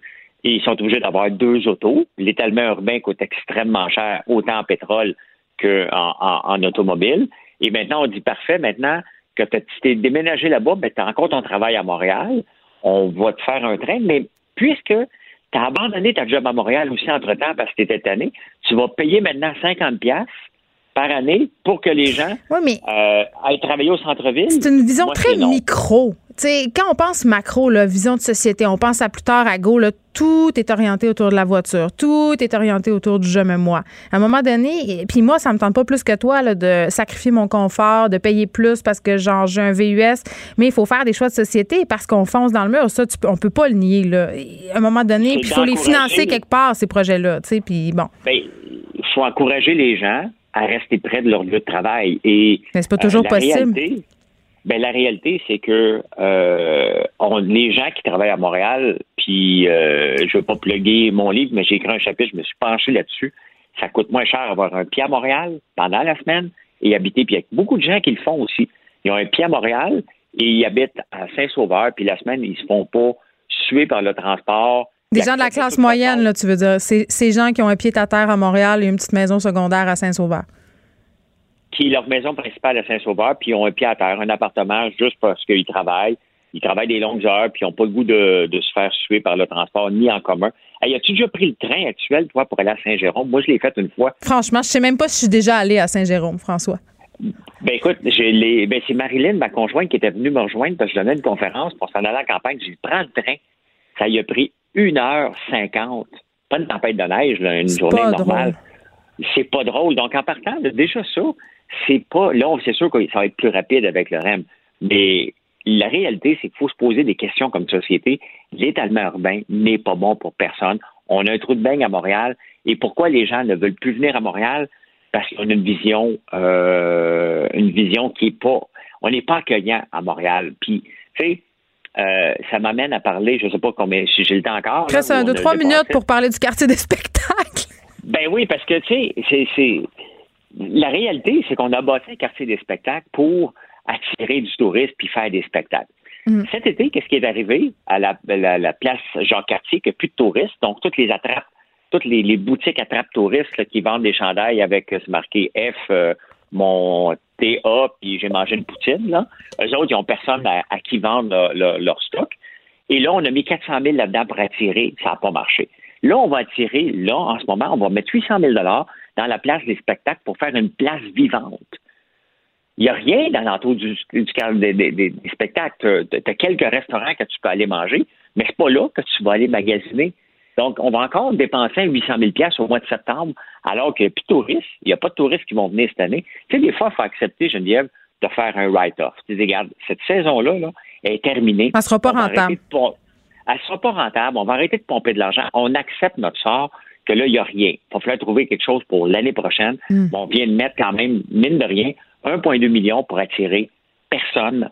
Euh, c'est le même qu'on creuse un trou facilement, autant qu'à la ville. Dans ce cas ici, le 400 000 avant la plage Jacques-Cartier, euh, qui est dans le Vieux-Port, pour situer les gens, euh, c'était la ville qui l'avait mis. Là, c'est le gouvernement du Québec qui va le mettre. mais pour attirer quoi? Faire des petits dessins sur le plan sur l'asphalte, ça ne fait pas dépenser les gens, ça. C'est, devrait le mettre dans le REM. Le REM, on a déjà mis beaucoup, beaucoup, beaucoup d'argent. moi, je suis correct. Puis, je suis à l'aise avec le REM. Je pense que Montréal a besoin euh, d'avoir des transports comme Québec a besoin de son tramway. Il faut se moderniser. Il faut arriver dans, à, des années 20, mais des années 2020 et euh, euh, avoir des moyens de transport dignes de soi. Parce que le train actuel, c'est pas un train, là. C'est une ceux qui se disent ah, je travaille dans le train parce que honnêtement, tu peux pas qu'on de toi que tu passes quatre heures par jour dans un train, là. Tu ça n'a pas de sens, le train actuel qui est toujours arrêté. Donc, il fallait le moderniser ou l'arrêter. C'est correct, mais c'est pas aux utilisateurs à payer et la Ville ou le gouvernement du Québec n'a pas à mettre de notre argent dans une place de spectacle qui finit pour l'été. Il n'y en aura pas de spectacle. C'est dit. François Lambert, merci. Et quand le REM euh, sera en place, on ira faire un, petit randonnée, toi et moi. ben, parfait, on fera une chronique. Euh, Live dans le. Minutes, hein? ça prend toujours 20 minutes de rendre à Montréal de toute façon. On fait a le temps. Exactement. Bon week-end, François. Geneviève Peterson. Une animatrice pas comme les autres. Cube Radio. Le, commentaire de Olivier Primo, un entrepreneur pas comme les autres. Vendredi, c'est l'heure de jaser avec Olivier Primo. Salut Olivier. Comment ça va? Écoute, ça va bien puisque c'est vendredi et euh, l'émission finit à 15h30 et je te dirais qu'à 15h32, je vais boire du vin. Ah bon, ben ça, c'est une très bonne nouvelle. En plus, il profite des derniers moments de, chaleur de l'été. Là. Ça s'en vient. Fait que bon vendredi. On se parle de la situation financière euh, des restaurants qui est loin d'être rose depuis le début de la pandémie et ça s'en va pas s'améliorant et ça risque de se corser encore plus. C'est drôle, hein, parce que au début, quand tout ça est arrivé, les restaurants fermés, là, tout le monde, on, personne va réouvrir. Finalement, beaucoup, beaucoup de restaurants ont ouvert leurs portes de nouveau. Euh, plusieurs sont encore fermés euh, et attendent de voir ce qui va se passer. Et j'ai parlé à beaucoup de énormément de propriétaires de restaurants dans, les trois, quatre derniers mois. Il y en a qui c'est très bon, qui ont pris presque tout leur chiffre de l'année passée. Il y en a aussi qui battent leur chiffre de l'année passée, très surprenamment. Et il y en a aussi qui, pour c'est une catastrophe, qui ont 20, 30, 40% surtout ceux qui dépendent du tourisme. Et là, la question euh, en ce moment que tout le monde se pose, la fameuse euh, subvention salariale, qui n'est pas juste pour les restaurants, mais que les restaurateurs euh, aussi peuvent profiter, et les loyers des bâtiments commerciaux vont bientôt finir. Et pendant la pandémie, depuis un bon trois mois que les restaurants sont ouverts, il y a beaucoup de personnes qui n'ont jamais fait autant d'argent et là, je vais taire les noms, mais il y a des restaurateurs, mes amis, qui vendent autant, mais qui ont la subvention salariale et la subvention pour euh, les loyers. Et d'autres, ils sont, là, euh, remplissent les coffres et me disent, Olivier, quand, quand les subventions vont finir, je sais même pas si je vais continuer à ouvrir. J'ai rempli mes coffres et on va voir ce qui va se passer. C'est-à-dire, ils vont se mettre sur le hold en attendant de voir? eh bien, il y, en a qui n'auront pas le choix non plus, parce que ceux qui ont récupéré, mettons, juste 50 ou 60% de leur chiffre d'affaires, et en ce moment que la subvention paye 75 des, des salaires, ben euh, ils, ont, ils, ont, ils, ont, de l'aide pour payer leur loyer. Quand tout ça va finir avec 60% de ton chiffre d'affaires, et encore une fois, je le répète souvent parce que l'image du restaurateur ou la restauratrice, c'est toujours, tu un restaurant, tu fais de l'argent, c'est pas vrai. Là, je le répète souvent, souvent, juste expliquer au monde que c'est très, très compliqué de faire de l'argent en restauration. Oui, il y en a qui en font énormément, mais le trois quarts, la bonne vieille expression, tu t'ajoutes une job, c'est ça qu'ils font. Fait que tu trouves un beau petit restaurant de quartier, euh, ça va bien, tu, tu, déclares un salaire, tu es là 7 jours par semaine, parce que la restauration, ça finit jamais, faut que tu sois là pour tes clients. Et tout ça pour te dire que ceux qui s'ajoutent une job, et là, qui ont 60, 65 de leur chiffre d'affaires, et déjà là, ils arrivaient de peine et de misère, à se, à se, déclarer un salaire, qu'est-ce qui va arriver quand tout ça va, faire, va arrêter? Tu sais, c'est là que ça fait. J'ai lu beaucoup, beaucoup de, sondages, d'études dernièrement qui disent Ah oui, il y a 50% des restaurants qui vont fermer. Il y en a 40 la vraie vérité, là, on va le savoir au mois de janvier. Moi, j'en ai deux restaurants, puis je peux vous dire qu'au mois de janvier, février, c'est très difficile dans le monde de la restauration. Oui, c'est les, les mois qu'on appelle morts. Moi, quand je travaillais en restauration, on se battait pour pas faire des chiffres en janvier. Euh, moi, j'ai parlé avec quelques restaurateurs aussi, Olivier Primo, qui me disait qu'en même temps, la pandémie, peut-être, euh, leur aura appris une leçon, c'est-à-dire euh, moins de staff, fonctionner avec moins de plats au menu. Bref, un peu euh, downgrader sa game, comme on dit en bon français. Puis il y a des gens qui, pour qui, mettons, la, la capacité ne sera plus jamais la même. Il y a des restaurateurs qui, volontairement, ont décidé qu'ils ne rempliraient plus leur restaurant autant qu'avant, qu'ils rouleraient plus leur table aussi comme avant. Tu as 100 raison. De l'autre côté, il y a énormément de restaurateurs aussi qui se fiaient trop, euh, et j'en connais énormément, qui se fiaient trop au dîner et au souper d'affaires, qui sont une énorme, un énorme revenu dans les restaurants à Montréal. Tous ceux qui se fiaient là-dessus, qui faisaient des gros, gros dîners d'affaires, des milliers de dollars, que le monde arrivait avec leur grosse carte de crédit de la business, il n'y en a plus de ça. Et est-ce que ça va revenir? J'ai bien hâte de voir ça parce que, encore une ben fois, faire le nom. Exactement, exactement. Les comptes de dépenses là, en entreprise, là, c'est pas mal les premières affaires que tu coupes quand tu fais quand tu fais de la rétention de tes finances. Exactement. Et euh, tu sais, je parlais aussi à beaucoup de, propriétaires de, clubs de golf. Les membres corporatifs ont fondu à vue d'œil. Oui, le, monde normal, là, un à un, vont jouer au golf, mais tous les, les propriétaires d'entreprise ou les représentants d'entreprise ne jouent plus au golf avec leurs clients, ne vont plus au restaurant. J'ai vraiment, j'ai vraiment hâte de voir tout ce qui va se passer avec ça parce que là, la subvention salariale finit là, là, je pense, le mois prochain ou dans près dans, dans, un mois, c'est quand même 75 fait Pour ceux qui n'ont pas de business et qui sont pas trop à jour là-dedans, c'est 75% de tes salaires qui sont payés. C'est gigantesque. Et pour un restaurateur, c'est là le nerf de la guerre. Tu, sais, tu le disais, trop de staff, euh, trop de, de, trucs sur le menu. Bon, trop de trucs sur le menu, ça prend plus de chefs, ça prend non, non, ça finit jamais. Non, mais il y a des restaurants qui, qui roulent leur table, Olivier, là, trois, quatre fois pendant la ben soirée. Ben on les ben nommera pas, là, euh, qui poussent le client à consommer, euh, qui restent ouverts tard, qui sont 8-10 dans la cuisine, qui offrent toutes sortes d'affaires, ont compris qu'ils pouvaient rentabiliser leur modèle d'affaires autrement, avec moins de stress aussi, hein, parce qu'on parle d'argent, mais je pense qu'il y a une couple de restaurateurs aussi qui se sont rendus compte parce qu'ils ont dû euh, ralentir par la force des choses euh, que c'était plus sain et pour eux et pour leurs employés, puis ça leur fait prendre des décisions aussi en conséquence. Ben écoute, je vais te donner le meilleur exemple qui est moi. Moi, avec le Beach Club, les cinq dernières années, je faisais en moyenne entre 30 et 40 shows par année là-bas. Et ça faisait deux, trois ans que je me disais, ben, je devrais faire moins de shows, ça, ça va être plus payant, moins de staff.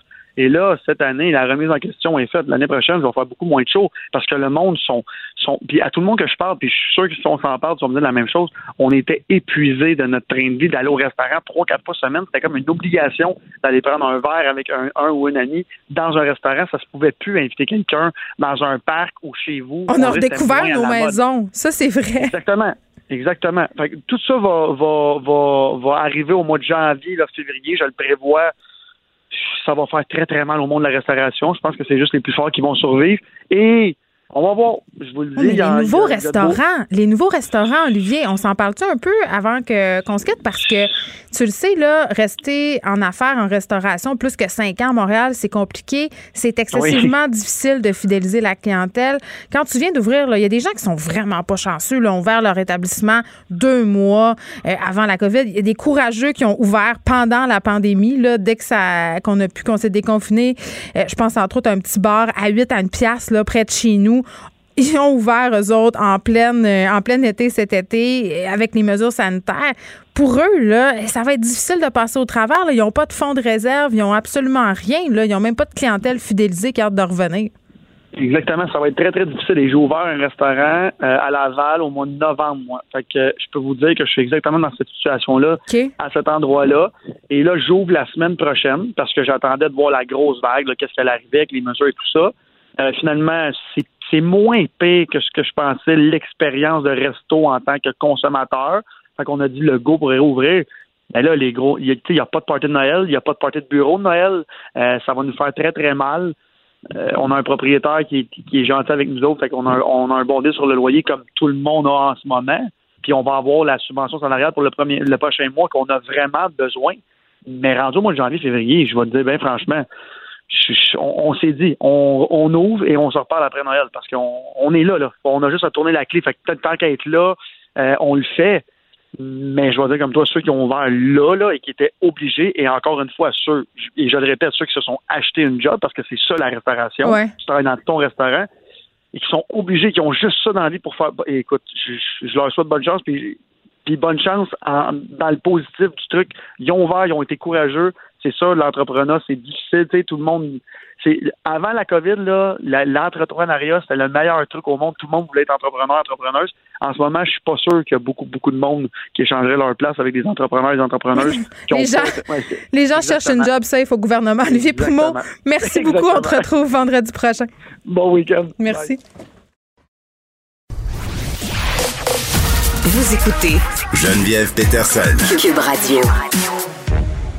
Le, le commentaire de Danny Saint-Pierre, un chef pas comme les autres. Dani, t'as entendu euh, Olivier Primo nous parler de la dure réalité des restaurants qui vont devoir euh, bientôt euh, accepter la fin des subventions salariales? Tout à fait. J'étais curieuse de t'entendre là-dessus, sur cette question-là en particulier, mais aussi sur ces gens très courageux qui se lancent dans un nouveau projet de restauration là, là. Puis toi, c'est ce que tu fais. Ben, moi, euh, tranquillement, pas vite. Là, euh, je finis mon, mon dernier jour euh, où est-ce que je suis euh, à l'hôtel lundi. J'avais arrêté mes opérations portes ouvertes, là, où les gens peuvent entrer, puis je fournissais juste mes clients privés.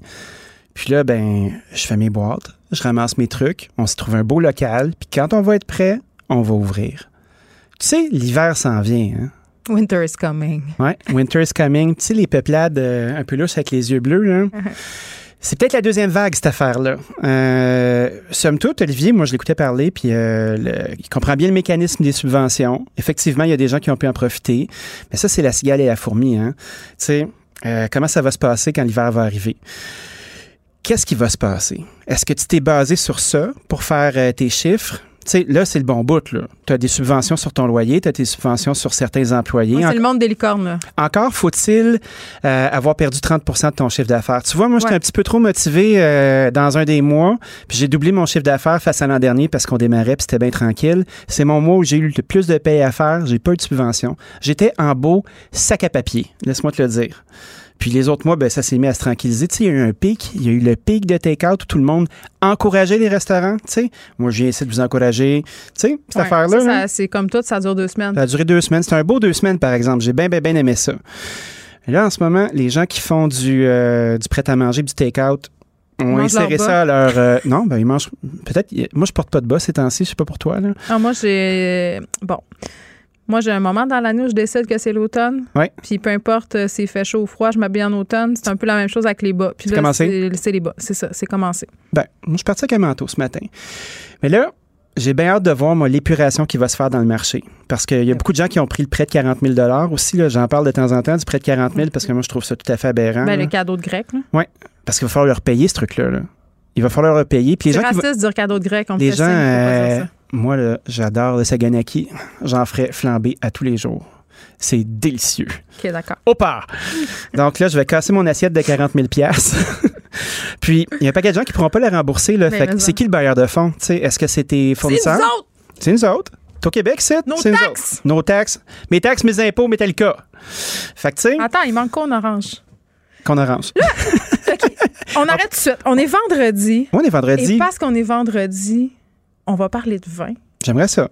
Ben, moi, j'aimerais ça qu'on parle de vin souvent. Parce que moi, j'ai. redécouvert euh, le vin parce que j'étais un grand bout sans en boire. Qu'est-ce que tu buvais? Des coolers? Je buvais de la vodka. Tu buvais de la vodka? T'étais-tu une de ces personnes Ça- qui fuyaient dans Bon Point à cause de la- avec de la- des vodka soda? Bien entendu. Ouais. Euh, oui, puis euh, je divorçais aussi. Fait que ça pre- je pouvais pas divorcer sur le vin, ça prenait de l'alcool fort. Ah, c'est sûr. Donc, vodka et soda. Mais là, je suis revenue à un, un- un mode de vie plus sain. T'as des beaux yeux clairs. Oui, c'est ça. Euh, ouais, je suis moins hangover que l'année passée. Euh, les vins, euh, Oui, les vins refont partie de ma vie. Oui. Puis j'ai les vins québécois, parce qu'il y a eu beaucoup de condescendance pendant plusieurs années sur les vins québécois. Ça goûtait le fond du sac de la tondeuse, c'était dégueulasse. Mais là, on fait des belles choses à cette heure. Mais ça On fait un bon bout qu'on fait des belles choses. Oui, mais on dirait qu'on vient comme de le découvrir depuis deux ans. Mais ça, c'est nous autres. J'ai l'impression, des fois, euh, au Québec, ici, là, c'est un petit peu ça. Nul n'est prophète en son pays. Nul n'est prophète en son pays. J'ai fait, une, j'ai fait une activité, pas un incident. Je fais des incidents de temps en temps, mais des activités, j'en fais plus souvent. Là. Euh, je faisais une activité de vigneron euh, dans Feu, euh, la maison euh, des Futailles. Euh, tu sais, au coin de au coin de Delormier, là, tu sais, la prison des Patriotes, il y avait de beaux événements vignerons qui se faisaient là-bas. Moi, j'aimais faire les événements vignerons du Québec parce qu'il n'y a pas grand chef qui se battait pour les faire. Mais Puis non, il y y a un c'est un relais de clientèle qu'il y avait. Fait qu'à un moment donné, euh, les deux urinoirs sont pris, je vais en faire un petit pipi de chef. Tu sais, à un moment donné, t'en fais un dans ta journée, t'en fais un beau. Euh, et j'écoute les deux messieurs parler. Enfin, c'est bon ça, Calvaire. C'est bon ce vin-là, mais Christy, je pourrais pas amener ça euh, chez mes chums quand ils me reçoivent à souper, mais voilà, un crise de cheap. Faut que j'amène un Bourgogne, tu sais, au moins un Bourgogne. Hey, un à- Bourgogne à à 70, ligoter. 80 pièces, tu sais. Puis j'ai fait comme Un bout de Dieu.